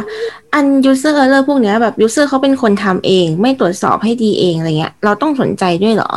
อะไรเงี้ยอืม user ไม่รู้เรื่องหรอกคยได้ยินใช่เคยได้ยินเลยประมาณนี้เหมือนกัน อันนี้ใช่พอพูดถึงเรื่องเนี้ย ขอแอบแชร์ ได้เลยไม่รู้ค่ะจะไม่รู้จะโดนตบหรือเปล่าคือแบบว่าเคยเป็นเป็นเคยเป็น discussion ในกลุ่ม UX Thailand อยู่อยู่พักหนึ่งทำไมพูดเสียงเบา เออครับก็มันเคยมีเคสของสายการบินเจ้าหนึ่งเนาะจริงๆมันไม่ใช่ไม่ใช่เคสเดียวด้วยหลายๆเคส แต่ว่ามันมีครั้งหนึ่งที่มันเป็นเคสที่เขาเคยมาแชร์กันในกลุ่ม เกี่ยวกับเรื่องอืมมองเห็นว่าไม่รู้เห็นคือมีสายการบินอ่าเจ้าหนึ่งเนี่ยต้องที่ซูมนิดนึงค่ะเออซูมได้ป่าวะอุ้ยโทษเออ ได้อะงั้นได้ละขอพี่ขอประมาณนี้แหละไม่ปเป็นไรงั้นประมาณนี้ประมาณนี้ก็ได้วันนี้เล่าได้พี่ไม่เป็นไรครับอ่าเล่าเป็นอ่าคร่าวๆเนอะคือมันมีพอลองไป search คือตอนแรกคิดว่ามีครั้งสองครั้งบอกว่าลองไปเสิร์ชพันทิปเสิร์ชเสิร์ชในพันทิปเสิร์ชใน Google ดูมันขึ้นมาเต็มเลย คือเคสที่เกิดคืออะไรคือสายการบินเจ้าหนึ่งเนี่ยที่เขาแบบว่าเราสามารถเลือกหน่วยเอ่อ currency อะเลือกการสกุลเงินได้ว่าอยากจะจองตัวสายการบินเนี่ยใน currency ไหน ทีเนี้ยสิปัญหาที่มันเกิดคือมีคนจองสายการบินผิด currency เยอะ อืมอืมแปลว่าอะไรแปลว่าเช่น สมมติว่าเขาเห็นว่า เฮ้ย ตั๋วบินไปกระบี่อะ แค่ห้าร้อยเอง ปรากฏกลายเป็นห้าร้อยลิงกิตมาเลเซีย มันแปลว่าสี่พันบาท อะไรเงี้ยอืมหรือแบบคือคือคือระบบมันเนี่ยอยู่ดีมันไปเปลี่ยนเคอร์เรนซีให้เขา แล้วทีนี้คนที่เขาบินในประเทศหรือเขาไม่ได้คุ้นเคยกับการไปเที่ยวต่างประเทศเนี่ยเขามีโอกาสที่เขาไม่เข้าใจหรอกว่า เช่น MYR เนี่ยแปลว่าเงินมาเลเซีย มันขึ้นมาห้าร้อยอะอืมแล้วเขาเพิ่งมารู้ว่าทีหลังคือเขาจองไปแล้ว แล้วมันเพิ่งส่ง ไอเนี่ยส่งส่งบินมาเก็บเขียนว่าแปดพันห้าอย่างเงี้ยบินไปกระบี่อย่างเงี้ยบอกเฮ้ยปกติเข้าใจว่าบินแค่สองพันทำไมกลายเป็นแปดพันนึกว่าโปรโมชั่นกลายเป็นเสียแพงกว่าปกติอีก แล้วมันไม่ได้เกิดครั้งเดียวไงมันเกิดเยอะมากอืมเนี่ยมันก็เคยมีคนมา discuss กันไงแล้วก็มีหลายคนพูดอยู่เหมือนกันว่า user จองผิดเองไม่รู้จักดูอืมอันเนี้ยผมก็เลยแบบเหมือนเคยได้ยินสงสัยอะไรว่าเหมือนกันทุกคนคิดว่าไงคิดว่าอันเนี้ยควรเป็นเป็นความผิด user เองหรือว่ามันควรเป็นสิ่งที่ product ต้องพยายาม prevent พยายามกันให้ userก็ถ้าถามโดยส่วนตัวยังไงก็ต้องกันอยู่แล้วครับ ก็อย่างที่บอกเมื่อกี้เหมือนที่คุณวอร์มก็เสริมมันเนาะอืมสุดท้ายแล้วเนี่ยอ่าถ้าเราถามกันตรงๆนะครับ ว่าตอนเนี้ยคนที่เสีย user เขาเสียความรู้สึกไปแล้วล่ะ ทุกอย่างมันผิดพลาดไปหมดแล้วใช่ไหมครับ คนที่เคยเจอจนเขาต้องมาลงพันทิปอย่างที่คุณพี่เล่าให้ฟัง อืมอืมครับแล้วมองว่าสิ่งที่มันที่มันเอฟเฟกกลับมาอย่างที่ ที่คุณวอร์มบอกอะ มันก็กลับไปหาที่ product ของสายการบินเจ้าเนี้ยถูกไหมครับ แล้วถ้าถามว่า ระบบมันควรกันไหมผมว่าควรเป็นอย่างยิ่ง เพราะอะไร เพราะหนึ่งอยู่ดีๆครับ โดยปกติเราใช้หน้าเว็บอยู่อะ ก็รู้อยู่แล้วว่าเราใช้อยู่ที่เมืองไทยเราเป็นคนไทยอะเราก็ล็อกอินอยู่ แต่สุดท้ายไอ้เคอร์เรนซีเนี่ย สกุลเงินเนี่ย ยังจะไปให้เป็นสกุลอื่นเนี่ย บางครั้งอะเราไม่ได้นึกถึงตรงนั้นเลยด้วยซ้ำอืม หรือเราอาจจะมองไม่เห็นคือผมไม่ได้เห็นไม่ได้เห็นหน้าจอจริงๆอะนะผมก็เลยบอกไม่ได้สักขนาดนั้น แต่ในมุมของเราอะถ้าเราคิดง่ายๆ คือ ก็ถ้าฉันใช้เว็บนี้อยู่แล้วรู้ว่าฉันเป็นคนไทยอะอืมทำไมถึงไม่ขึ้นสกุลไทยให้ฉันล่ะ ไปขึ้นสกุลอื่นแล้วฉันจะรู้ไหมแล้วฉันเห็นเร็วๆอะด้วยความอยากอ่าเราไม่รู้หรอกว่า ณเวลานั้นนะผมอาจจะรีบก็ได้ เพราะต้องจองตั๋วอาจจะต้องรีบจองเพื่อจะไปทำงานจะไปทำอะไรต่ออืมมันกลายเป็นว่าเห็นห้าร้อยอย่างที่คุณพิทบอกอะเฮ้ยห้าร้อยบาทเองว่ะถูกมากเลย จองเลยเสร็จจบจับ แต่สุดท้ายแล้วมาตัดเงินผมสี่พันอย่างเงี้ยผมก็คงจะรู้สึกมากจนแบบไม่อยากกลับมาใช้อีกเลยเหมือนกันนะครับ อันนี้ในมุมผมนะครับผมเห็นด้วยเห็นด้วยเออผมว่าจริง ๆ ภาพเนี้ยคือถ้ามองในมุม UX เลยอะมันภาพตั้งแต่เรา คือถ้าเรา empathize เป็น user จริงๆอะอืมมันมันก็ต้องเข้าใจว่าก่อนเริ่มเข้ามาโปรดักต์นี้คุณต้องให้โปรไฟล์แล้วนะคือผมผมเข้าใจว่าอย่างน้อยต้คุณต้องให้โปรไฟล์ที่ไหนอะไรเงี้ยเนาะบินจากใช่ที่ไหน หรือบินในแบบประเทศเงี้ยบินในบินในกรุงเทพไปกระบี่จะเป็นเงินมาเลเซียเป็นผมโดยโดยเฉพาะเดี๋ยวโดยเฉพาะไอ้พวกเนี้ยมันต้องให้จากขั้นต่ำปัดประชาชนเลยอะไรพวกเนี้ยคือมันรู้อยู่แล้วอะว่าโปรไฟล์ผมมันคือคนประเทศไหนสาเนี่ยมารถรู้ได้ด้วยนะแบบเนี้ยพอมันเป็นแบบนี้ผมรู้สึกผมรู้สึกว่า as a user เองเขาก็ expect แล้วว่า เฮ้ยโปรดักมันต้องรู้จักฉันแล้วนะอ่าฮะอืม เออแต่พอมันเจอท่านี้ปุ๊บอะมันมันผิดหวังรุนแรงเหมือนกันนะครับ ที่แบบอืมเฮ้ยฉันอุตส่าห์ให้ของเธอไปขนาดนี้แล้ว แต่เธอไม่ได้รู้จักอะไรฉันเลย แล้วแบบมันมาผิดพลาดท่านี้โดยเฉพาะเป็นเรื่องเงินนะอืมอืมผมว่าสุดท้ายถึง user ถึงจะเป็นความผิด user ที่ว่า user ไม่ต้องดูก็ตามไม่ได้ดูเองก็ตาม มันเปลี่ยนได้นะอ่าพอดาจะบอกฉันให้เธอเปลี่ยนได้นะ เธอไม่ได้ดูนี่ ฉันมี confirm ด้วยนะ เธอไม่ได้ดูนี่อืมแต่สุดท้ายอะเออ สิ่งที่เสีย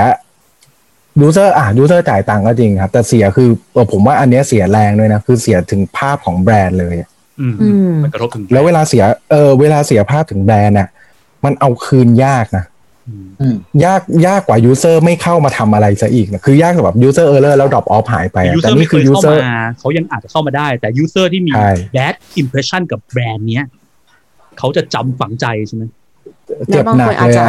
เอาไปเล่าต่อแบบที่อยู่ในพันทิปเล่าต่อด้วยด้วยเออแล้วก็ไปเล่าเนี่ยต่แบอบเนี้ยต่อเล่าต่อด้วยโพสต์ลงพันทิปทีหนึ่งนี่ก็คนอีกประมาณแบบสี่สิบเนี่ยร้อยคนอย่างเงี้ยนะเข้ามาเนี่ยคือเล่าต่อแล้วเนี่ย แล้วก็มีคนแบบว่า capture ไปพูดในเสวนา แล้วก็ไปแชร์ต่อให้คนเข้ามาดูอีก ก็คือพี่ อะไรประมาณเนี้ยเนาะก็คือที่เป็น case study อ่าฮะอะค่ะอืมโอเค งั้นเดี๋ยวเรามาพูดเรื่องสุดท้ายกันดีกว่านะคะ ก็คือเรื่องของ ethic vs กับ marketing ก็ คือว่ามันก่อนเนี่ย เพิ่งคุยกับพี่พีทแล้วรู้สึกว่าเรื่องเนี้ยน่าสนใจดี ก็เลยอยากให้เอามาแชร์กันในวันนี้ด้วยอะค่ะ คือเรื่องเกี่ยวกับว่าถ้าเราไป prevent error มาก ๆ เนี่ย มันจะส่งผลกระทบต่อยอดขายของเราไหม อันนี้พี่พีทมีอะไรจะมาแชร์ด้วยใช่ไหมคะ มีมีจริงๆไอ้เคส อันเนี้ยก็แอบเกี่ยวข้องเหมือนกันนะ สมมติเรามองในมุมมอง เอ่อคนที่ดูอืมอืมดูยอดขายเนาะเนี่ยเราทำเนี่ย user ทำผิดก็เรื่องก็ user ทำผิดเองนี่แต่บริษัทองค์กรเราได้เงินเพิ่มทั้งสี่พันเลยนะ แต่ถ้าเกิดสมมติเราแบบไป prevent prevent มากอย่างเงี้ย คนเขาอาจจะแบบอ้าวก็ยอดขาย quarter เนี่ยอาจจะลดก็ได้ อืมหรือเปล่าใช่นะเกี่ยวกับ แล้วก็มีเคสหนึ่งขออนุญาตอันนี้ไม่ปิดแบรนด์นะเพราะว่าปิดไปก็คงรู้กันว่าคือแบรนด์อะไร คือซองมาม่าอันนี้เป็นเคสส่วนตัว ที่ทำให้เริ่มฉุกคิด จริงๆก็เป็นหนึ่งในเหตุผลแหละที่อยากคุยเรื่อง error prevention ในวันเนี้ยคือเกิดจากซองมาม่าอันนี้ คือวันนั้นเนี่ย ผมเนี่ยซื้อเอ่อก๋วยเตี๋ยวต้มยำเสร็จแล้วก็แล้วพ่อผมหยิบไปทาน แล้วผมอยากทานมาก เหลือแต่น้ำน้ำซุปต้มยำผมก็เลยแบบไม่เป็นไรเหลือน้ำซุปก็ยังโอเค เดี๋ยวไปซื้อต้มมาม่ามาใส่ปรากฏผมก็ต้มมาม่าอบไมโครเวฟเสร็จ เปิดไมโครเวฟมากลิ่นหึงแบบกลิ่นแบบหืนอะหืนจนแบบหึงแบบทั้งห้องครัว ผมก็เลยเฮ้ยมันเหม็นอะไรขนาดนี้วะผมก็เลยบอกนี่มันหมดเสียอายุ เอ้ยหมดอายุแล้วเหรอเนี่ย เราว่าเราเพิ่งซื้อมาเอง ผมก็เลยนั่งดูว่าไอ้มาม่าเนี่ย หมดอายุวันไหน เชื่อไหมว่าผมใช้เวลา เกือบสิบนาทีอะในการหาว่าวันหมดอายุบนซองมาม่ารสต้มยำเนี่ยอยู่ที่ไหนอืมรู้ไหมฮะอยู่ตรงไหน เคยดูไหมตรงอันนี้เมื่อก่อนมินดูบ่อย มินก็จะพอรู้เอาคนอื่นดีกว่า คือผมว่ามันเป็นปั๊มปั๊มๆป่ะมันเป็นปั๊มปั๊มๆอยู่บนซองมันจะเป็นแบบ dynamic information มันจะไม่ใช่แบบที่เขาพิมพ์ลงไปบนซองนะมันจะเป็นที่เขาปั๊มตามเข้ามาใช่ไหมแต่คำถามมันคือมันอยู่ไหนเนี่ย คือคือเฉลยเลยก็แล้วกัน มันอยู่ตรงเนี้ยโอ้โห เนี่ยคือแบบนี่ขนาดซูมเข้ามาแบบ นี่คือใหญ่กว่ากว่ากว่าภาพที่โหดบมากนซองจริงๆสามเท่าแล้วนะยังอ่านแทบไม่ออก คือถึงแม้เห็นแล้วก็ยังอ่านไม่ออกอะ มันก็เลยเป็นคำถามมาว่า เฮ้ย ข้อมูลอย่างเช่นที่ช่วย prevent error ให้คนเนี่ยอย่างเช่น ข้อมูลวันหมดอายุของโปรดักต์อะอืมมันควรจะทำให้มันเป็นสิ่งที่ชัดเจนขึ้นไหม แต่สิ่งที่มันต้องแลกมาก็คือว่ามันมันก็อาจจะเสียยอดขายเนาะ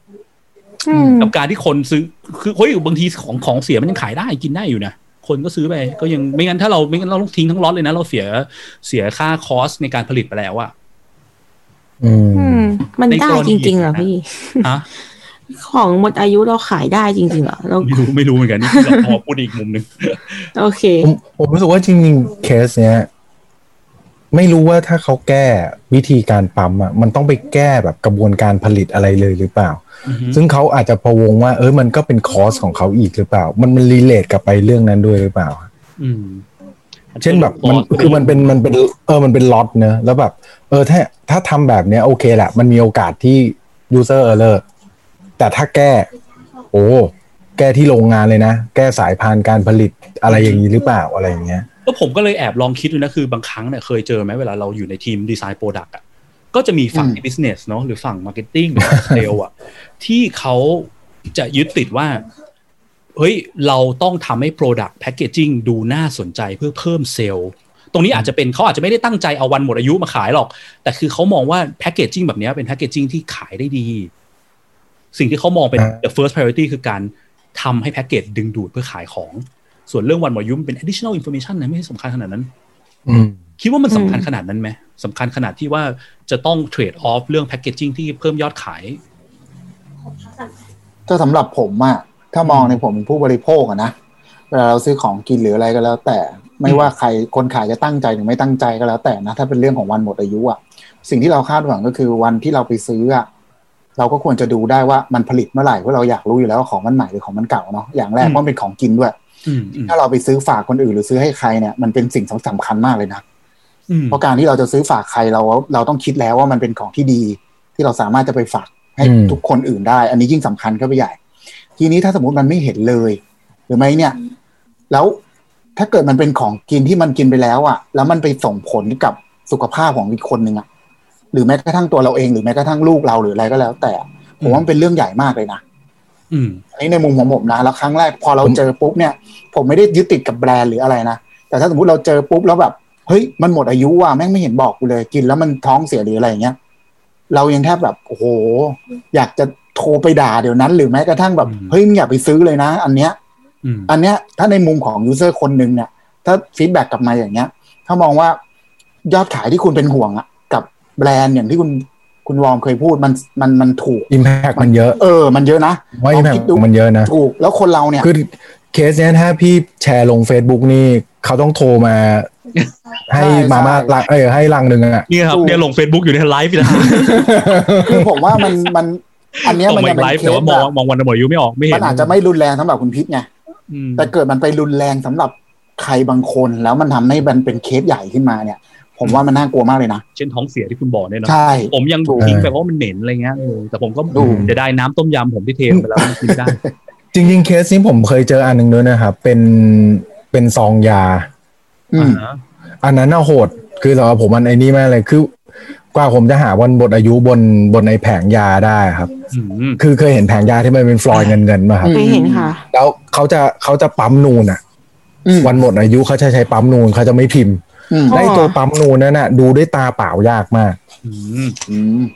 มันจะเป็นฟอยล์หรือเปล่าคุณคุณคุณบอมใช่ใช่มันจะเงินมันจะมันจะเป็นเงินเป็นประมาณมันจะเป็นนี้ฟอยล์ปะแข็งทำไมถึงๆอ่าเป็นรอปบระมาณตัวนั้นกันเต็มไปหมเฮ้ยดต้องอันนี้มันยังหาไม่เจอเราไม่ได้เตรียมไว้เราไม่ได้เตรียมมันไว้ใช่ไหมไม่ได้เตรียมไม่เตรียมอันนี้มันทานอยู่แล้วแม่มันยังหาแบบใช่มันค่อนมันข้างหาหายยากยากอืมอือืมมซึ่งเออิอนโฟเมชันแล้วเนี้ยควรต้องสำคัญใช่ไหมใช่อ่า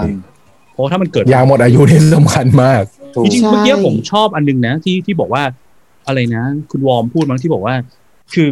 มันไม่ไม่ใช่แค่คิดแค่ยอดขาย quarter เนี้ย แต่สิ่งที่มันคิดคือ user จะไม่กลับมาอีกอืม return user สำคัญยิ่งกว่ายอดขายแค่ใน short term เนาะอืมอืมอันเนี้ยเป็นสิ่งที่แบบหลาย ๆ ครั้งที่แบบถ้าถ้าเรามัวแต่สนใจแต่ยอดขายระยะสั้นเนี่ย มันจะเกิดปัญหาในระยะยาว แบบ permanently แบบว่าถาวรกับเราได้อะไรเงี้ยเนาะอืมมินคิดว่าบาง product เนี่ยเขาก็แค่คิดว่า แค่มันมีก็พอแล้ว แค่มันมีเนาะ ใช่แบบเขาแค่มีให้มันผ่านผ่านไปก็พอแล้วอย่างเงี้ย ผมเชื่อนะว่าจริง ๆ แล้วอะ ถ้ามองกันถึงยุคนี้สมัยนี้นะอืม skill skill ของคนออกแบบเนี่ย ผมว่าเก่งมากบ้านเราอะ ถ้าสมมุติว่าให้ความสำคัญจริง ๆ ผมว่ามันสามารถทำให้มันยังคงสวยงาม น่ากิน น่าซื้อได้อยู่ แล้วก็มีข้อมูลอยู่ครบด้วยอืมเพียงแต่ว่าอาจจะต้องใช้เวลาในการศึกษาหรือในการปรับมากขึ้นแค่นั้นเองอืมในมุมผมนะอืมอืม ผมว่าในแง่ของคือถ้าเราพูดถึงในแง่ของคนที่เป็น UX เนอะบางทีพอเราพูดถึงคนที่เป็น UX เนี่ยอาจจะไม่มี เขาเรียกว่าอะไรไม่มีอำนาจมากพอที่จะบอกว่า product มันต้องเป็นอย่างนั้นอย่างนี้ได้อืมแต่ผมเชื่อว่าเรามีข้อมูลมากพอที่จะบอกเขาได้ว่าเฮ้ยถ้ามันหลุดไปแบบเนี้ยมันมีผลเสียแบบนี้นะอืมอืมอืมเออผมผมว่าอันนั้นเป็นอำนาจในมือ UX ที่ที่เราสามารถช่วยช่วยได้นะครับ อันเนี้ยอันนี้เป็นเป็นเอ่อ Don Norman Don Norman เคยพูดเลยนะ Don Norman คือ father of user center design ก็คือว่าท่านท่านท่านท่านบิดาแห่งแห่งด้านด้านด้าน UX เราเนี่ยนะ เออคือเขาเคยพูดบอกว่าจริง ๆ แล้วพวกการออกแบบพวก product simple simple อย่างเงี้ยมันออกแบบแล้วเกิดปัญหาเนี่ย usability อันนี้ถือเป็นถือว่าเป็นปัญหา usability เนอะที่คนถูกเกิด error ขึ้นมาไม่รู้ตัวเนี่ย ปัญหา usability หลายครั้งกับ product simple แบบเนี้ยมันไม่ได้เกิดเพราะว่าดีไซเนอร์ไม่รู้ แต่มันอืมเกิดเพราะดีไซเนอร์ไม่สนใจอืมอืมถ้าเขาว่าดีไซเนอร์ทีเนี้ยผมผมว่าผมว่าไม่ได้หมายถึงแค่ UX ดีไซเนอร์นะยันทุกคนที่เป็น decision maker ในการให้มัน product ออกมาในรูปแบบเนี้ย อืม ดังนั้นผมว่ามันก็เป็นสิ่งสำคัญนะที่เราควรจะใส่ใจ user มองมอง user มากขึ้นเนาะมองอะไรให้มัเห็นนด้วยครับาเห็นด้วยจริงๆมีตัวอย่างหนึ่งครับเอ่อเคยเคยอยู่ในทีมหนึ่งที่แบบเอ่อซีเรียสเรื่องนี้มากนะครับ คือออกแบบทุกอย่างแม้กระทั่งออกแบบ wording ของการแบบแจ้ง error อะอืมออกแบบไอตัวสัญลักษณ์เงี้ยครับ ว่าเออขอโทษอะ ขอโทษมีปัญหานะ ต้องเอาไอ้สัญลักษณ์นั้นไป test ว่าคนเข้าใจสัญลักษณ์นั้นหรือเปล่าอะไรอย่างเงี้ยครับ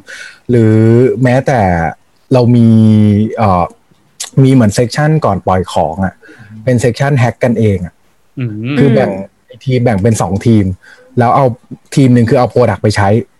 อืมใช้ยังไงก็ได้ให้ error อืมอืมคือแบบใช้ยังไงก็ได้ให้เกิด bug ให้มัน error ให้ได้ แล้วอีกทีมหนึ่งคือแก้ปัญหาอื มเมื่ออารมณ์เหมือน stress test เลยนะ แต่เป็นเวอร์ชันคนอ่าเออใช่อะไรอย่างนั้นเลยครับ คือแบบเซิร์ฟเวอร์รับ load ได้แค่ไหนยิงก็ไปเรื่อยๆก็จะพังใช่ แต่นี่คือในแง่ของเอ่อพวกแบบยูการการใช้ยูงานต่างๆ การใช้งานต่างๆ คีย์ผิดคีย์อะไรอย่างเงี้ยอืมอืมพยายามลองหลาย ๆ อย่าง ผมว่าพอพอมันเป็นอย่างนั้นน่ะ as คนทำ product เองเนี่ยพอปล่อยของออกอะเฮ้ยมันมันสบายใจอืมคืออย่างน้อยแล้วแล้วเรา prevent อะไรที่มัน เรานึกไว้ในหัวแล้วอะแล้วเราจะได้มาโฟกัสว่าเออเดี๋ยวเรา improve ของใหม่กันต่อนะ ไม่ต้องมาพะวงว่าเอ้ยเดี๋ยวมันจะมี bug หรือเปล่าแบบแบบปล่อยของออกอะคือนึกอารมณ์เมื่อก่อนแบบเวลาเราปล่อยของออกแล้วต้องมานั่งแบบอ๋อแล้วมันจะเกิดอะไรวันนี้อะขึ้ไหมวันนี้ทุกคนต้องมารอตั้งแต่ตีห้านะ เพื่อแบบเดี๋ยว product มันจะขึ้นแล้วอะไรอย่างเงี้ยอ่าอ่าอืมเออคือแม้ในแง่ของคนทำ product เองมันมีประโยชน์มากอะอืมอืมอืมเพราะ value ของคนสร้าง product จริงๆคือคือการที่แบบ ได้ได้สร้าง value ให้มนุษย์นะเนอะก็นอกนะไม่ใช่แค่บอกว่ารับตังค์ทำงานไปวันๆจบแล้วจบกันคือคนก็อยากจะลุ้นว่าของที่เราสร้างไป มันจะมันจะเกิดประโยชน์จริง ๆ มันจะมี impact กับสังคมหรืออะไรก็แล้วแต่เนาะใช่ใช่อืมครับค่ะวันนี้ก็ได้ประโยชน์จากพี่ๆทุกคนเยอะมากเลย แต่เดี๋ยวเราจะมี section ในการตอบคำถามจากทางบ้านกัน ระหว่างนี้ถ้าหากว่าผู้ชมคนไหนที่กำลังดูไลฟ์อยู่แล้วรู้สึกว่ามีคำถามอยากจะพิมพ์ถามอะไร พิมพ์ทิ้งไว้ได้เลยนะคะเดี๋ยวเราจะมาไล่ตอบกันนะคะ ผมโอเคพอดีผมเตรียมรูปมาอ๋อสองรูปอะได้ขอแชร์ได้ปะได้ได้ได้ได้ได้ได้เลยได้เลยได้เลยค่ะปล่อยของช่วโมงปล่อยของไปขอไปขอนิดนึงไปขอนิดนึงเห็นนะเดี๋ยวเดี๋ยวเดี๋ยวเห็นเห็นไหมครับ เห็นครับ อืม เออพอดีผมนั่งหาตัวอย่างแล้วผมเจอแบบ อันเนี้ยคือ error prevent ง่ายๆอะอืมแค่บอกเขาว่าเขาพิมพ์ผิดอืมอืมแล้วอะไรอย่างเงี้ย เออ อ่า search suggest ใช่แล้วใช่แล้ว suggest ซึ่งผมว่าเราคุ้นเคยมากนะไอตัวเนี้ยอืมแบบเออช่วยช่วยเราอะไรอย่างเงี้ย หรือว่าแม้แต่ที่บอกที่เราบอกเรื่องพิมพ์ password อย่างเงี้ยครับ อืมอ่าไอ้ด้านด้านขวามันก็แบบช่วยแบบ เวลาเราพิมพ์ password ตรงตามกฎหรือเปล่านะอะไรอย่างเงี้ย อืมอืมอืมหรือว่าไปเจออีกอันหนึ่งที่แบบรู้สึกมัน effective มากเลยอะอืมคือแบบอ๋อทำเป็นร่อผงมมีไว้เออ ผมมีปัญหากับการทิ้งขยะแบบรีไซเคิลมากอ่าฮะเออแล้วผมรู้สึกว่ารูปเนี้ยเออแบบ เนี่ยแหละ คือใส่ได้เท่าเนี้ยไอของที่ควรใส่ก็ใส่แบบนี้เลยอะมันก็แบบว่าพรีเวนให้คนโยนของไม่ผิดอะ ผผมว่าเรื่องถังขยะเนี่ยเรามาสามารถมาคุยกันได้อีกเซสชันหนึ่งผมผมว่าเพราะว่าผมก็มีพอยเรื่องนี้มานานแล้วแบบว่าแบบพวกการใช้คำต่างๆนะซึ่งอาจจะไปอยู่ในหัวข้อฮิวริสติกของอ่าประเทศได้ได้เป็นคพรัวกบแบบได้ครับคำพูดเนี้ย ขยะเปียกอ่าแล้วฉันถือถุงถุงที่ใส่ของเปียกมาแต่มันแห้งเป็นพลาสติกใส่อะไรอะไรเงี้ยเออแบบมันก็จะกลายเป็นแบบมีความคำถามในใจเยอะเนาะเออเออใช่หรือหรือแม้แต่ไอ้พวกปลั๊กรูต่างๆ ที่มันอ่าซีเรียสอย่างเช่นเนี่ยข้างล่างที่เป็นเรื่องอืมของโรงพยาบาลอย่างเงี้ยครับครับก็แค่ทำให้มันแบบ เสียบไม่ได้อะอืมคือถ้าผิดก็เสียบไม่ได้ เออผมว่าพวกเนี้ยพวกเนี้ยแม้แต่ไอ้ product ที่เป็น physical เขายังทำ error prevention เลย เพราะฉะนั้นก็as a คนทำ product ดิจิตอลครับ ก็อย่าลืม error prevention กันนะฮะโอเคอืมเคสของดิจิตอลมันจะเยอะมหาศาลมากแล้วบางครั้งคนก็จะบอกว่าโอ้ยเยอะไปไม่ต้องทำหรอกเพราะมันมองไม่เห็นไง physical มันเห็นจับต้องได้ง่ายกว่าก็เลยใช่แล้วมันมีอยู่เคสสองเคสไงแต่ว่าคือดิจิตอลมันอาจจะมีเป็นพันเคสในหน้าจอหน้าเดียวอะมันก็เลยมีความแบบเนอะ ที่จะต้องในระหว่างระหว่างที่รอคำถามอยู่อะ คือผมอะมีคำถามส่วนตัว ที่อยากถามใครจะคแบรับบแพ้จำไงฮะถามคุณวอร์มกับคุณพัดกับมิ้นท์คือมันจะมีคำถามที่แบบจริง ๆ ที่เคยทำงานน้องๆในทีมเลยก็ถามเหมือนกันนะ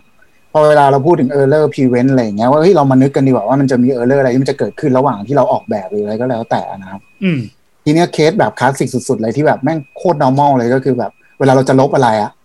มันจะต้องแบบมีอะไรคอยมาเตือนเราอะว่าแบบ pop up นะคุณจะลบมันจริง ๆ หรือเปล่าอืมอ่า confirm อืม confirm นะว่าคุณจะลบฮะอันเนี้ยคือจะเจอบ่อยมาก แต่ผมอะกับน้องก็จะมีความสงสัยว่าบางครั้งเวลาที่เราไปใช้แอปอะไรบางอย่าง อย่างเช่นแอปช้อปปิ้งเนาะอืมเอออย่างแอปช้อปปิ้งทั่วๆไปผมคิดว่าคนเคยใช้อะเวลาเรา add ของเข้าไปอะเวลาเรา add ของนึกออกไหมครับ เวลาที่เราเริ่มเริ่มสนใจแล้ว add ของเข้าตะกร้า add ของเข้าตะกร้า add ของเข้าตะกร้า อืมอืมแล้วพอเราจะแบบเฮ้ยพอเรามานั่งไล่ดูที่ว่า เฮ้ยอันนี้ไม่ไม่สนใจแล้วว่าลบออกดีกว่า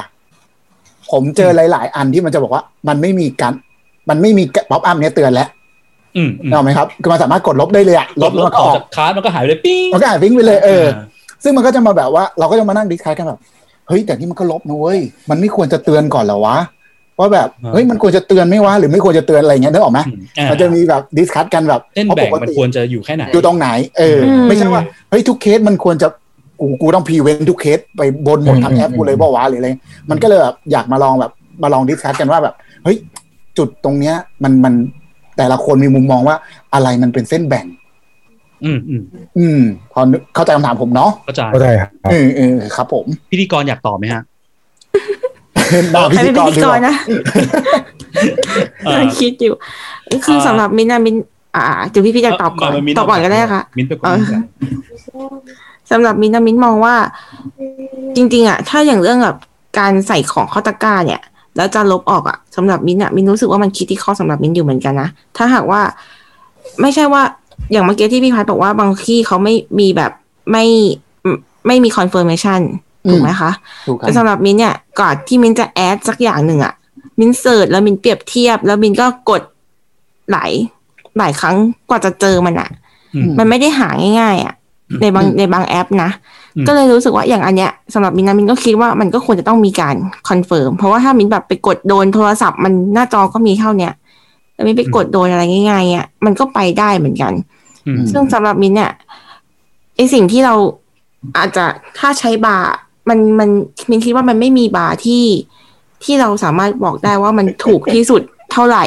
อ่าก็เลยคิดว่าสำหรับเราเราต้องใช้แบบเหมือนใช้ประสบการณ์ที่เราแบบโอเค เคยมาหรือว่าใช้ความรู้สึกว่าเฮ้ยถ้าเราเจออะเราเจอเคสอย่างเงี้ย เรารู้สึกยังไงแล้ว ถ้าหากว่าบางอย่างที่ที่มันลบแล้วมันหายไปแล้วมันยากไหมยังไง ในการที่จะเอามันกลับมา หรือว่าอืมมันหายไปแล้วเนี่ย มันส่งผลกระทบส่งผลเสียแค่ไหน มันหายไปตลอดกาลไหมหรืออะไรเงี้ยเราต้องยิ่งยิ่ง protect มันมากแค่ไหนอืมอะไรประมาณนี้ อันนี้ขอเสริมมิ้นท์เอ่อคุณวอร์มจะตอบอะไรกันไหมอ่าผมผมคือสำหรับผมอะครับอ่าเส้นแบ่งสำหรับผมอยู่ที่ เอ่อความเสียหายหรือความรุนแรงอะครับอืมเออคือคือถ้า error นั้นน่ะทำไปแล้วแบบ คือถ้ามันเกิด error นั้นแล้ว แล้วมันรุนแรงอืมเช่นเงินหายอืมเงินหายเนี่ยเหลือแบบถือยกยกตัวอย่างชัดๆเนาะอันนั้นน่ะยังไงก็ต้องแบบเหมือน hard pre สำหรับผมเรียก hard pre ไว้แล้วกันนะคือแบบเออยังไงก็ต้องบล็อกทุกครั้งอะอืม แต่แต่แต่ในตัวอย่างอะนะผมรู้สึกว่ามันมีมันมีเลเวลของการเรียนรู้ของการ prevent ด้วยอะเช่นเออถ้าครั้งแรกคุณอาจจะไม่รู้ว่าคุณทำแบบนี้แล้วมันลบฉันเตือนคุณก่อนนะอืมแต่พอหลังจากนี้แล้วเออถ้ามันอยู่ในระยะเวลาเนี้ยคุณรู้อยู่แล้วว่ากดแบบนี้มันลบมันก็อาจจะเป็น แล้วลบไปมันก็ไม่มีปัญหาอะไรอย่างเงี้ยครับผมยังรู้สึกว่าเออมันมันก็มันก็มันมันก็รับได้อยู่นะ มันก็ไม่ได้ไม่จำเป็นต้องออกบล็อกทุกครั้งครับแล้ว at the end ผมรู้สึกว่าสุดท้ายมันคือ เราเราอาจจะออกแบบไปแหละ แต่สุดท้ายคือก็ก็ต้องเทสอยู่ดีอะกับคนใช้ที่เป็น Lazada เราครับครับอืมก็เห็นด้วยทั้งสองคนนะขอเสริมแล้วกัน คือถ้ามองถึง key concept principle จริงๆอะทำไม error มันถึงทำให้เราหวิว มันก็คือความที่ว่าสิ่งหลักๆที่ทำให้ error หวิวคือ ใช้คำว่า reversibility เลยกันสามารถย้อนกลับได้แค่ไหนอืมเช่นสมมติว่า อะเราถือปากกาในมืออย่างเงี้ยเราปากกาหล่นพื้นเงี้ยเราสามารถเอาปากกากลับมาในมือได้ง่ายขนาดไหนก็แค่ก้มลงไปหยิบอืมใช่ไหมเพียงแต่ว่าต้องใช้พลังงานนิดนึงอืมแต่ถ้าเงินออกจากกระเป๋าไป เริ่มยากแล้วจะเอาเงินกลับมายังไง มันก็เลยมีจุดหนึ่งไงที่คนเขาบอกว่าหลาย ๆ คนเวลาที่เวลาที่เราทำ research เนี่ยเขามักจะบอกเออเดี๋ยวนี้ก็ใช้บัตรเครดิตช้อปปิ้งดีกว่าหรืออะไรเงี้ยซื้อของออนไลน์ดีกว่าเพราะอย่างน้อยมันยังเคลมเงินคืนกลับมาได้อืม reversibility คือสิ่งสำคัญเนี่ยถ้า reverse กลับมายาก บางอย่างมันมัน irreversible อะเนาะ เช่นอืมแบบ เช่นแบบอะไรเดียวแบบถ้าพลาดลืมปิดแก๊สอะไฟไหม้บ้านเลยนะ อันนี้ reverse อ่าไม่ได้อืมอันนี้รุนแรงมากดังนั้น error prevent ยิ่งต้องรุนแรงใช่สังเกตเห็นว่าอย่างสมัยก่อนเนี่ย เราจะมีแบบเวลา delete ต้องมี pop up confirmation ใช่ไหมครับบางที่เขาก็เลยใช้ reversibility เนี่ยมามาเป็นหลักการในการดีไซน์ คือไม่จำเป็นต้องไปกันก็ได้ให้มัน reverse ได้แทนได้ไหม เช่น Gmail เงี้ยเวลาเรา delete ของมันก็จะขึ้นมา delete แล้วมีปุ่ม undo อืมดูการ reverse กลับมาอืมถ้า reverse ง่าย ๆ แบบ ง่ายๆอะไม่ต้องใช้ effort ในการแก้ปัญหาเยอะอะก็ก็มีก็ก็ไม่ต้องมีอาจจะไม่ต้องมี confirmation ก็ได้ แต่ถ้า reverse ยากเมื่อไหร่ยิ่งยากยิ่งใช้พลังงานเยอะอย่างเงี้ยควรจะมีการการกันให้มากขึ้น ตัวอย่างเช่นแบบอะหรือแบบของใน shopping cart เงี้ยสมมติอยู่ใน Shopee Lazada เงี้ยเรา add ของที่เราต้องการเข้ามา แล้วเราเผลอไปกดลบปุ๊บถามว่าเราจะเอาของนั้นกลับเข้ามาใน cart เราง่ายขนาดไหน ยิ่งถ้าเป็นเว็บที่แบบโอ้โหproduct เป็นล้านอะกว่าจะไปนั่ง search หาวันนั้นบังเอิญว่า search เจออะโอ้โหเจอแบบชิ้นเนี่ยเป็น rare item อะมันจะยิ่งน่ากลัวมากกับการที่มันหายไปใช่เพราะ effort ที่ใช้ในการ reverse มันยากมากถูกใช่นี่ก็เลยเป็นเป็นแบบ key concept ที่ปกติผมใช้ในการวางว่าเราควรจะกันแค่ไหนอะเนาะอืมอืมซึ่งเดี๋ยวมันก็จะ relate ไปยังอีกส่วนหัวข้อหนึ่งของ heuristic คือ error recovery อ่า แต่ว่าอันนั้นไม่ใช่หัวข้อวันนี้ติดอันนี้ตามอันนี้ขายไว้คต่รั้องไปครั้งครั้งต่อต่อๆไปอะเนาะเออครับค่ะเออเรามาตอบคำถามกันดีกว่าไหมฮะเริ่มเลทกันแล้ว มีคำถามเข้ามาบ้าง โอเค โอเค งั้นเราเราตอบคำถามก่อนเลยเนาะครับ โอเคค่ะอ่าจาก อันนี้ถ้ามีคุณคำถามมีแรคอมกเมน่านจะต์กัเป็บนคุณอมรรัตนะซูโตเออบอกว่าระบบไม่เฟรนลี่นะคะ ดีไซน์ในไม่มุมมองลูกค้า อืม น่าจะใช่เนาะแต่หลาย ๆ ครั้งอะผมว่าคือความยากมันคือแบบบางทีลูกค้ามันก็ลูกค้าก็ไม่รู้ตัว user ก็ไม่รู้ตัวเขาเขาจะมีเรื่องเนี้ยคือคือถ้าสมมอืติมให้เขามาคิดว่าเอ้ยต้องมีกันแค่ไหนอะไรยังไงเออแล้ว prevent ขนาดไหนบางทีเขาก็นึกไม่ออกจนกระทั่งมันเกิดปัญหาแล้วเขาถึงจะรู้ตัวว่าเออจริงมันควรต้องมีนะอะไรเงี้ยก็อาจจะบอกบางทีเราต้องมองยิ่งกว่า beyond ตัวลูกค้าอีกเนาะว่าเออมันอาจจะเป็นไปได้มันควรจะเป็นอะไรอะไรเงี้ย อืมอืมค่ะเบื้องผมผมรู้สึกว่าหลาย ๆ ครั้งอะ มันแค่ คือเวลาเราพูดกันเนอะบอกว่าเอ้ยเราจะเราทำ error prevent นะเอาไปเทสกับ user เอาไปเทสกับ user หลายๆครั้งอะ test ไม่เจอนะอ่าอืม as คนออกแบบอะต้องมานั่งดู flow คือเราเห็น flow อยู่ว่าอ๋ออืมอย่างเช่น digital product จากอืมหน้านี้แล้วอะมันแตกออกไปได้หน้าไหนบ้าง แล้วเวลาแตกออกไปจะเกิดอะไรขึ้นได้บ้างเนี่ยครับอืมหลายๆครั้งต้องมานั่งไล่ flow กันเลยนะคือทำเป็น journey ของ error หรือว่าแม้แต่แบบ คือเวลาเวลาเราพูดถึง error เราก็ต้องดีไซน์พวก message ที่จะบอก error รวมถึงช่องทางด้วย อะไรอย่างเงี้ยครับคือหลายๆครั้งเวลาทำ product ต้องมานั่งทำ journey ของแบบไอ้พวกมาเสจ Error การแจ้ง error error หน้านี้จะแจ้ง channel ไหนบ้างอะไรอย่างเงี้ยอืมอืมเออ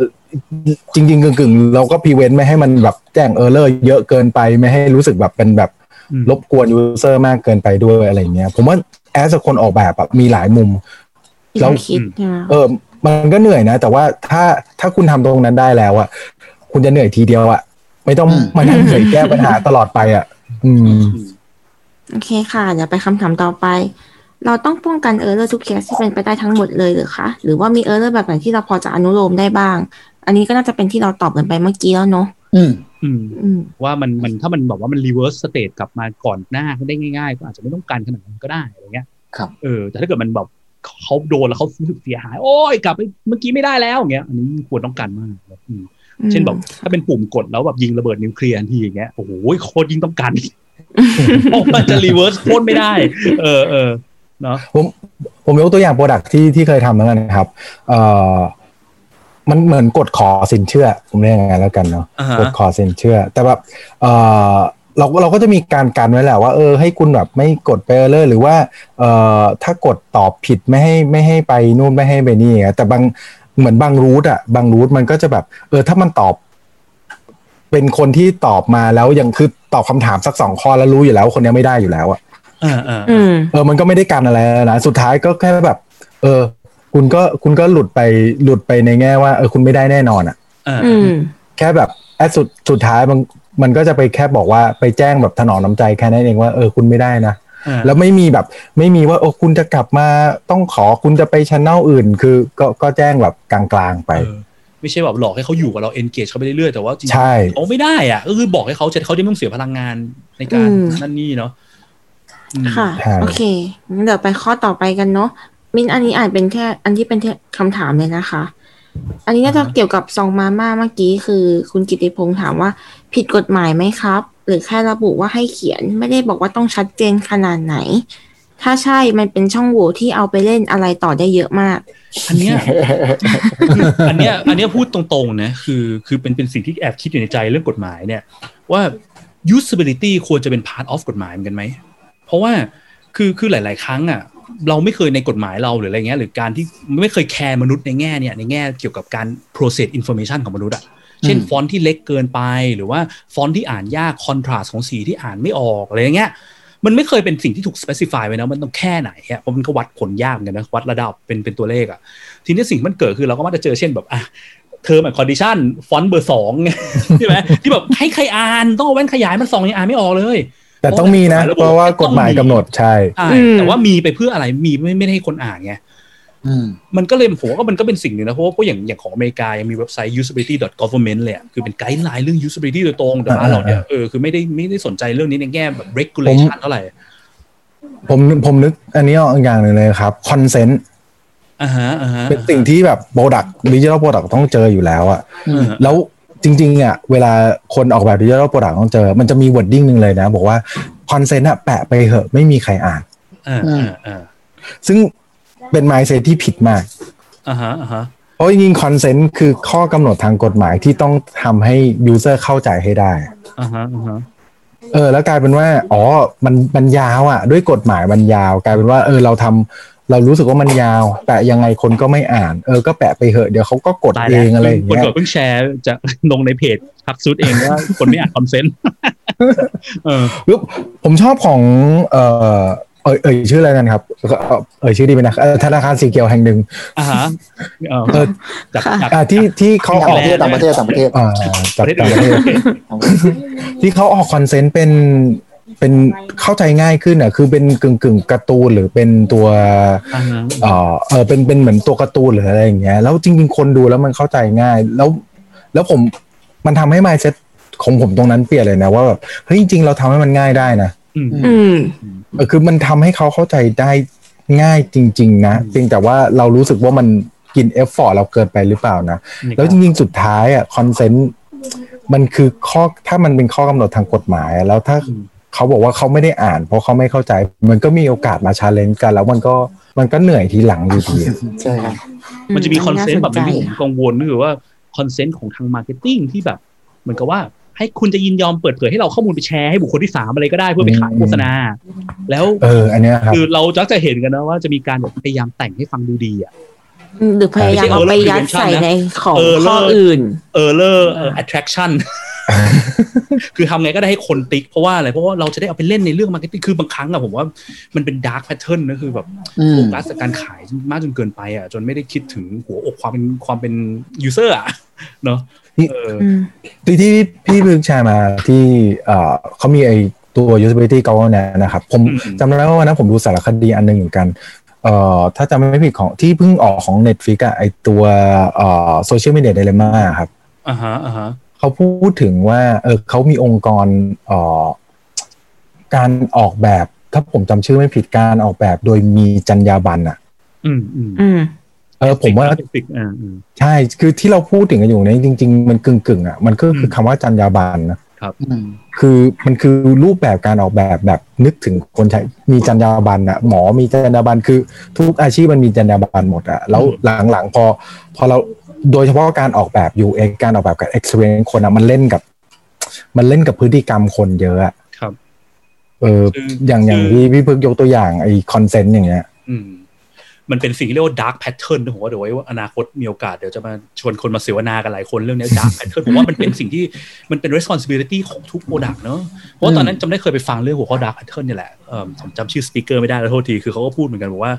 dark pattern หรือสิ่งที่ล่อให้ user ทำนั่นทำนี่เนี่ย มันเป็นเหมือนการใส่ผงชูรสหรือการใส่แบบสีย้อมอาหารสีสีย้อมผ้าลงในอาหารน่ะอืมมันคือสิ่งที่มันเป็นโทษต่อตัวคนผู้บริโภค แต่มันยังไม่มีองค์กรอะไรมากำกับอืมเออ มันไม่ได้ต่างกันเลยนะ พวกกับการหลอกให้คนแบบเสียตังค์อืมเพิ่มอืมแอดนั่นแอดนี่เข้าไป หรือว่าเออการที่บอกว่าให้เข้ามาง่ายๆ แต่ออกยากๆอย่างเงี้ยอืมอันนี้คุณกิติพงศ์เขาก็แบบเสริมว่าใช่ใช่บังคับให้ติ๊กยอมรับเท่านั้นไม่ได้โอกาสอืม ไม่ได้ให้โอกาสเลือกหรือต่อรองใดๆเลยอืม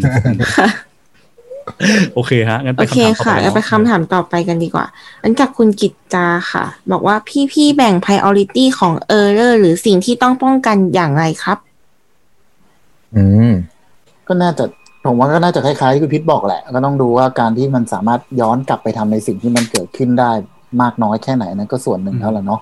ที่เราวัดแต่ว่าสเตจก่อนหน้าใช่ แต่ก็อย่างอย่างที่ทุกคนบอกแหละว่า มันเหมือนมันก็ต้องใช้ประสบการณ์ในระดับหนึ่งเหมือนกันเนาะกว่าจะมา เหมือนกับว่าจะจับได้ว่า เฮ้ย มันควรหรือไม่ควรแล้วบางทีมันจะมีเส้นเนี้ย มันมันเหมือนจะพูดแล้วมันเหมือนจะจับต้องง่ายแหละแต่ทำงานจริงๆผมเข้าใจว่ามันมันมันยาก อืมอืมเนาะมันเหมือนแบบต้องมานั่งคุยกันหรือบางทีเนี่ยเอ่อ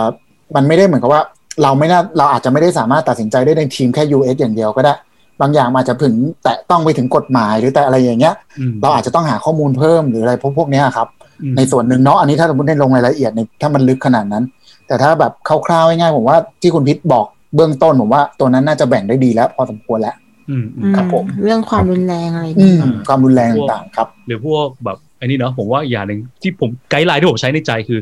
ถ้า user เขาทำ เกิด error ขึ้นจริงๆอะแล้วเขาอืมเกิดปัญหาขึ้นมา เขาจะด่าเราแรงขนาดไหนอืมด่าและถ้าแรง maximum สุดคือเลิกใช้ตลอดการแล้วยังไปโฆษณาลง Facebook ลงพันทิปลงอะไรก็แล้วแต่เนาะครับ ถ้ายิ่งแรงขนาดนั้นอะยิ่งควรต้องกันแบบมหาศาลควรจะต้อง take priority ในการกัน ถ้าแบบนิดนิดๆหน่อยหน่อยๆเขายังไอ้บ้า แต่เขาก็ยังแบบไม่ได้ว่าอะไรอย่างเงี้ยยังไม่หวานหรโออเคอะไอ้ยังบ้ายังเรายัง skip ได้คือยังจริงๆเราก็เบาๆควรกันให้มากที่สุดเบาแต่ว่าเออ resource เราไม่ได้แบบ เอ่อเยอะขนาดนั้นในการกันทุกครับเออร์ในโลกอะไรอย่างเงี้ยอืมอืมครับเห็นด้วยเห็นด้วย ผมว่า เออเอาที่ประสบการณ์ที่เคยทำอะครับ เอ่อ ขั้นแรกคือเวลาโซโซอย่างอย่างผมทำเป็นเอ่อscrum เป็น agile อย่างเงี้ยครับเวลาเอาของเข้าในแต่ละรอบงานเนี่ยมันก็จะมันก็จะไม่คุยมันจะคุยกันทั้งหมดอยู่ดีว่าในเนี้ยมันมีเรื่อง error มีอะไรไหมนะ เราก็จะแตกออกมาอืมเป็นเป็นหนึ่งเรื่องเป็นหนึ่งสิ่งที่ต้องทำหนึ่งเรื่องแล้วแล้วมาคุยกันมันเป็นหนึ่งสิ่งที่ต้องมาซอสใน priority นอกจากเป็น feature ปกติแล้วเหมือนกันอืมอะไรอย่างเงี้ยครับก็ก็ต้องมาคุยตรงนั้นแล้วเอ่อ as คนที่ทำพวกเนี้ยมันอาจจะต้องเอ่อคือ business เองอะเขาจะมองว่าฟีเจอร์มันสำคัญสุดแหละแต่เอ่อในทีมเองเราอาจจะต้องช่วยกันเพื่อให้เขาเห็นภาพเอ่อของการ prevent error การทำตัว error ตรงเนี้ยมากขึ้นมา เอ้ย ไอ้ตรงนี้มันสำคัญนะ แล้วเอ่อคือเวลาคุยอะเคยเคยคุยกันว่า เออเนี่ย ยกยกไอ้คำว่าคุณเป็นเจ้าของ product หรือคุณเป็น product owner หรือคุณเป็นอะไรออกไปนะ คือนึกภาพตัวคุณเป็น user อะคุณยอมไหมอืมอืมอืมคือเราคุยกันแค่เนี้ยเออถ้าคุณรู้สึกว่าคุณยอมอะโอเค ถ้า ถ้าคุณอืมถอดหัวนั้นออกไปแล้ว แล้วคุณรู้สึกว่าผิดแบบนี้คุณโอเค ก็ได้ก็ยังไม่ต้องทำก็ได้อืมอืมอืมโอเคค่ะงั้นเดี๋ยวเรามาคำถาม ข้อสุดท้ายของวันนี้กันดีกว่า นะคะโอเคเขาถามว่าจากคุณลุงวิไลนะคะ บอกว่า UX มีความสำคัญในโลกอนาคตขนาดไหนครับ แต่ละคนคิดว่ายังไงกันบ้างคะ สำคัญมากมากเสียงสูงหรือมากเสียงต่ำเป็นทำงานด้านนี้เดี๋ยวไม่มีงานทำในอนาคตพูดเล่นพูดเล่นพูดเล่นพูดเล่นถ้าถ้าถ้าสำหรับผมมาด้วยมองที่ว่า อย่างที่เราก็เคยคุยคุยกันมาหลายครั้งแหละ ไม่ว่าจะเป็นเรื่องแบบ webinar เก่าๆหรืออะไรอะเนาะว่า UX ก็เรามองไปที่แบบสิ่งที่สิ่งที่มันส่งต่อไปถึง user ครับอืมมันเป็นเหมือนกับว่า เราเป็นตัวแทนของ user อะในมุมของผมนะ เวลาเวลาที่เราต้องทำงานในมุม UX เนี่ยมันเหมือนกับเรามาเป็นกระบอกเสียงให้กับ user ส่วนหนึ่งอะอืมซึ่งแต่ก่อนมันอาจจะเคยมีหรืออาจจะไม่เคยมีแต่มันไม่แค่ ไม่เคยถูกเรียกขึ้นมา ไม่เคยถูกตั้งทีมนี้ขึ้นมาอืมอืมแล้วพอมันมีสักส่วนหนึ่งขึ้นมาแปลว่า สิ่งเนี้ย มันต้องเกิดขึ้นมาพอสมควรในอดีต มันถึงถูกได้รับ เขาเรียกว่าอะไรได้รับความสนใจได้รับความสำคัญมากมันขึ้นเคยมีปัญหาที่ไม่ได้สนใจเออเรื่องนี้มันเลยจำเป็นใช่ที่ตอนนี้มันเลยต้องมันสนใจใช่ไหมถูกแล้วก็คิดว่าพอมันเป็นอย่างเงี้ยผมว่าในอนาคตยังไงอะมันก็ยังอยู่คู่กับคนใช้ไปเรื่อยๆอะครับอืมอืมแต่ถามว่ามันสำคัญผมว่ามันสำคัญอยู่แล้ว แล้วมันก็ไม่ได้สำแต่ถามว่าสำคัญที่สุดไหมผมว่ามันสำคัญหลาย ๆ ส่วน แต่ส่วนเนี้ยเป็นส่วนหนึ่งที่สำคัญมาก อืมครับผมอืเห็นด้วยครับ คือสำหรับผมอะจริงๆคล้ายๆกันคือ จริงๆ ไอ้คำว่า user experience อะเราอาจจะเพิ่งเคยได้ยินมาช่วงไม่กี่ปีที่ผ่านมานะอืมผมรู้สึกว่ามันเป็นแค่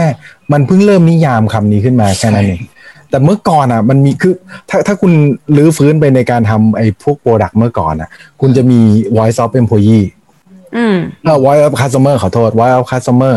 คุณมี VOC voice of customer คุณมี customer centric อืมอืม เออ คือไอประโยคพวกนั้นจริง ๆ มันคือเรื่องของการเอา user เป็นศูนย์กลางอะอืมอืม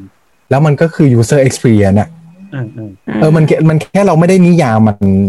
เมื่อก่อนมันไม่มีคำนิยามอะไรชัดเจนขนาดนี้ มันไม่ได้แบบมีแบ่งว่าฉันต้องเป็น UX ฉันต้องเป็น UI มันคือมันไม่ได้มีนิยามหรือมันไม่มีมันไม่ได้มีตอดไม่ได้มีเมธอดอะไรขนาดนี้อืมแต่เชื่อเถอะว่าไอ้คำว่าไอ้ user experience คำการเอา user เป็นศูนย์กลาง มันมีมานานแล้วมันมีมาตั้งแต่การคิด product แล้วด้วย เพราะว่าสุดท้ายคือคนใช้อะคือคุณทำของให้คนใช้อยู่ดีอะอืมอืมอืม เออแล้วผมเชื่อว่าจริง ๆ มันก็คือของที่มันจะรีไลน์ไปเรื่อยๆบนอนาคตเพียงแต่ว่ามันจะอยู่ในรูปแบบไหนจะถูกเปลี่ยน หรือมีวิกระวิธีการหรือกระบวนการใหม่ ๆ เข้ามาหรือเปล่า อันนั้นอีกเรื่องหนึ่งอืมอืมเห็นด้วยสองคนนะ แต่ว่าผมอยากจะบอกว่าจริง ๆ แล้ว ส่วนตัวผมว่า UX เนี่ยเป็นกระแส ดูดูแบบว่าคลิกเบสมากประโยคเมื่อกี้เปล่าเขาว่ากระกำลังแสจะเนี่ยเสริมเลยแบบโดนขาดปึ๊บคำว่ากระแสนี่หมายถึงว่าคำที่ใช้เรียกว่าด้านนี้ว่า user experience อะ ผมว่าคำเนี้ยไม่รู้จะอยู่นานอีกแค่ไหนเนาะผมว่ามันอืมผมไม่ชอบมันด้วยผมว่ามันมีปัญหาเยอะเพราะว่าพูดถึงเขา user experience ใครๆมันก็ส่งผลต่อ user experience เพราะว่าคนแก้บั๊กหลังบ้าน คนทำไอทีคนคุมให้เซิร์ฟเวอร์มันรันตลอด 24 ชั่วโมงก็ถือว่าเป็นคนทำให้ user experience มันดีเหมือนกัน ผมเลยว่าคำเนี้ยมันมีปัญหา แต่ศาสตร์ด้านเนี้ยยังไงมันก็ต้องคงอยู่ตราบใดที่เรา product มันสร้างให้มนุษย์ใช้อะ ถ้า product สร้างให้เอเลี่ยนใช้อาจจะมี alien experience หรืออะไรก็แล้วแต่คือคือคืออาจจะมันอาจจะต้องเข้าใจถึงจิตวิทยาเอเลี่ยนหรือว่าการอะไรนะข้อมูลเนี่ยการประมวลผล error แบบเอเลี่ยนอะไรเงี้ยแต่ตอนนี้เราสร้างให้มนุษย์ในโลกใช้ ยังไงมันก็ต้องมีการคำนึงถึง user แล้วความยากของ digital product ที่มันสร้างเนี่ยคือมันมันซับซ้อนมาก ใช่ไหมบอกว่าอะไรนะ แค่ปุ่มหนึ่งปุ่มเนี่ยสามารถเกิด error ได้ห้าสิบแบบอย่างเงี้ยคือแบบ physical worldันไม่เคยมีแบบซับซ้อนอย่างนี้มาก่อนแต่ digital worldันทำได้ พอมันทำได้มันแปลว่าอะไรมันแปลว่าเราไม่ใช่ว่าอยากทำอะไรก็ทำไงยิ่งเราทำมากปุ๊บกลายเป็นเกิดปัญหาถ้าใครเคยดีไซน์อะไรง่ายๆนะเช่นดีไซน์ message ให้คนอ่านรู้เรื่องทีแค่ประโยคเดียวบางทีแบบโอ้ยแค่ประโยคเดียวโอ้ยยังยาก แล้วทำไมแล้วคิดว่าแค่ในในโลกเรามันมีตั้งกี่พันกี่แสนกี่ร้อยกี่ร้อยล้าน message ที่เราต้องดีไซน์กันเนาะยังไงอืมในอนาคตมันก็ต้องเป็นต้องมีเพราะว่าถ้าเราไม่สนใจ user เนาะไม่ได้สนใจไม่ไม่รู้ process ในการสร้าง product ที่ถูกต้องการทำความเข้าใจจิตวิทยามนุษย์การทำความเข้าใจอะไรเงี้ย โปรดักมามันจะกลายเป็นขยะอืมอืมเออ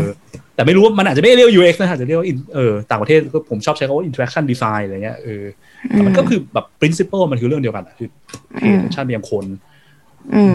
มินสำหรับมินนะมินมองว่าในโลกอนาคตอะมันสำคัญ เอาเอาง่ายๆมองในโลกอดีตกับตอนนี้ เมื่อก่อนเราใช้โปรแกรมต่างๆ ใช้อะไรต่าง ๆ เนี่ย มันคงไม่ง่ายขนาดนี้อืมรู้สึกไหมคะ แต่ว่าทุกวันเนี้ยมันมันทำให้ เข้ากับยูเซอร์มากขึ้นทำให้แบบมันมีการพัฒนาที่มากขึ้น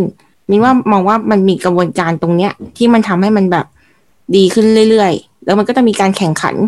บางที่อาจจะแบบแข่งขันกับเจ้าอื่นหรืออะไรเงี้ยก็มองว่ามันก็จะเป็นการที่ทำให้เราอะใช้ได้ง่ายขึ้นเรื่อยๆเงี้ยมินก็ว่าในโลกอนาคตมันก็ต้องแข่งขันกันไปอีก แล้วมันก็ต้องทำให้มันดีขึ้นไปอีก อืมอืมอืมก็เลยมองว่ามันจะเพราะสำว่าคัญขึ้นไปถ้าอีมันกเป็นเออตลาดกันที่เราแข่งกันด้วยคุณ i t y อะเนาะเรา attract อืมด้วยการสร้างของที่ดีกว่ามา offer อะ อืม มันก็ต้อง อืม โอเค โอเค ครับนี่เราก็เลทมากันพอสมควรแล้วค่ะโอเคก็วันนี้สำหรับวันนี้เราก็ได้มุมมองแล้วก็ตัวอย่างที่หลากหลายมากๆเลยนะคะ จากสปีกเกอร์แต่ละคน แล้วก็ในช่วงสุดท้ายเนี้ยค่ะ ก็คืออยากให้แบบมีใครอยากจะฝากผลงานหรือข้อคิด หรืออะไรอย่างนี้ให้ทางผู้ชมทางบ้านเขาได้ติดตาม หรือว่าฝากไว้ก่อนที่จะจบอะไรอย่างนี้ไหมคะ มีฮะ แต่ให้ท่านอื่นฝากก่อนแล้วกันวอร์มเลยคุณวอร์มเลยอ๋อบอกเลยเอาจริงๆผมไม่มีอะไรผมมีแค่เอ่อเพจหรือว่าใครสนใจมาคุยแลกเปลี่ยนก็แอด Facebook กันมาได้ครับเอ่ออ่าผมแป๊บแป๊บหนึ่งครับ เดี๋ยวพิมพ์ไหนๆพิมพ์เข้าไปเดี๋ยวในเดี๋ยวในเฟซบุ๊กอุตส่าห์เตรียมไว้อ่าโอเคฮะอ่าโอเคค่ะ มีการ error prevention ใช่ครับกลัวพวกเราพิมพ์ผิดเตรียมตัวแคปหน้าจอกันได้เลยนะคะ แคปตอนนี้เลย ครับ ก็มี Facebook ของตัวเองครับ กับมีมีเดียมเป็นพวกบทความที่เขียนเขียนเขียนไว้ตามอืมตามอารมณ์ประมาณนี้ครับ ก็มีพีเวนเอา QR มาให้แล้วครับจะได้ไม่ต้องพิมพ์โอเคฮะครับผม ประมาณนี้ประมาณนี้ครับ ได้ฮะโอเคค่ะ อ่าแล้วพี่พิษมีอะไรจะฝากไหมคะ ขอฝากร้านแล้วกัน จริงๆก็ทุกคนอยู่ในร้านอยู่แล้วนะอ่าเดี๋ยวกันนะ แป๊บหนึ่งหาปุ่มแชร์ไม่เจออีกอะโอเค เจอละ ก็เหมือนเดิมนะฮะผ่าก็ก็เพจพักซุดดีไซน์เนาะก็ทุกคนก็ดูกันอยู่ในเพจพักซุดดีไซน์อยู่แล้วนะครับ ก็เดี๋ยวก็จะพยายามให้มีเสวนาทุกเดือน แต่ว่าที่ผ่านมานี่คือครั้งแรกในรอบสองเดือน ต้องขอโทษด้วยพอดีช่วงนี้แบบว่า ยุ่งไม่สามารถมีปีกเวลามาได้นะครับ ก็ก็คอยติดตามกันมาไลค์เพจแล้ว follow ไว้นะครับ แล้วก็เอ่อ ใครต้องการความช่วยเหลือในด้าน UX เนี่ยในการทำรีเสิร์ชการอะไรต่างๆนานา consulting เลยเนี่ยสามารถอีเมลมาหรือว่า message มาทางเพจก็ได้เดี๋ยวแอดมินช่วยตอบ แล้วก็เดี๋ยวเขา direct มาทางทีมเราเองนะครับแล้วก็มีพอดแคสต์เนาะผักสดพอดแคสต์นะก็ตามเพจพักสุดไปเรื่อยๆ เดี๋ยวก็จะมีเนี่ยโพสต์ว่ามีตอนใหม่มาอะไรเงี้ยเข้าไปเข้าไปเข้าไปฟังได้ฮะผักสดพอดแคสต์ P U X O D นะครับ แล้วก็มีข่าวฮะคือเราเวิร์กช็อปที่เราหาหายไป หนึ่งปี จะกลับมาใน quarter สี่นี้ครับ ก็คือเวิร์กช็อปในเรื่อง heuristic evaluation เนี่ยแหละคือว่าคุณวอร์มมามาจอยปีที่แล้วเนาะก็เดี๋ยวปีนี้ก็คือก็จะเป็นเนื้อหาเหมือนที่เรานั่งเมาส์กันในเนี้เสวนาเนี่ยแต่เราจะเป็นเวิร์กช็อป activity ด้วยคือจะมาลงการวิเคราะห์พวก usability โดยการใช้หลัก heuristic evaluation กับโปรดักต่างๆ รอบตัว ปีที่แล้วเราไปไหนกันนะเราไปใช้ BTS ใช่ไหมฮะไป BTS ครับค่ะเอใช่อใช่ตู้ขายบัตรใช่ BTS ผิดหลัก heuristic หรือถูกหลัก heuristic ข้อไหนกันบ้างอะไรเงี้ยครับไปเอยืนอ แล้วปีปีนี้น่าจะไปถ้าไป BTS น่าจะง่ายขึ้นเพราะว่าเขาปิดเดี๋ยวเราก็จะซื้อไม่ได้นะคะยู UI เริ่มตั้งแต่ประตูเหล็กเลยใช่ไหมที่แบบว่าขอขอขอขอขอนี่ไงขอเอาขอขอขอขอขอขอสังเกตเห็นว่าขอ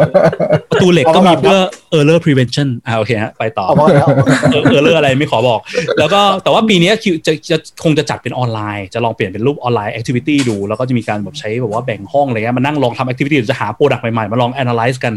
แล้วก็นั่งวิเคราะห์ว่าวิธีการวิเคราะห์ usability แบบว่าแบบ usability specialist เนี่ยเขาทำอะไรยังไงกันบ้างเนาะการวิเคราะห์ว่าแล้วแต่ละปัญหาที่มันเป็นปัญหา usability problem เนี่ยมันความรุนแรงมันดูที่ไหนอะไรยังไงอะไรเงี้ยเนาะก็ก็ก็คอยพบกันได้ฮะเดือนเดือนธันวาน่าจะเป็นเดือนธันวา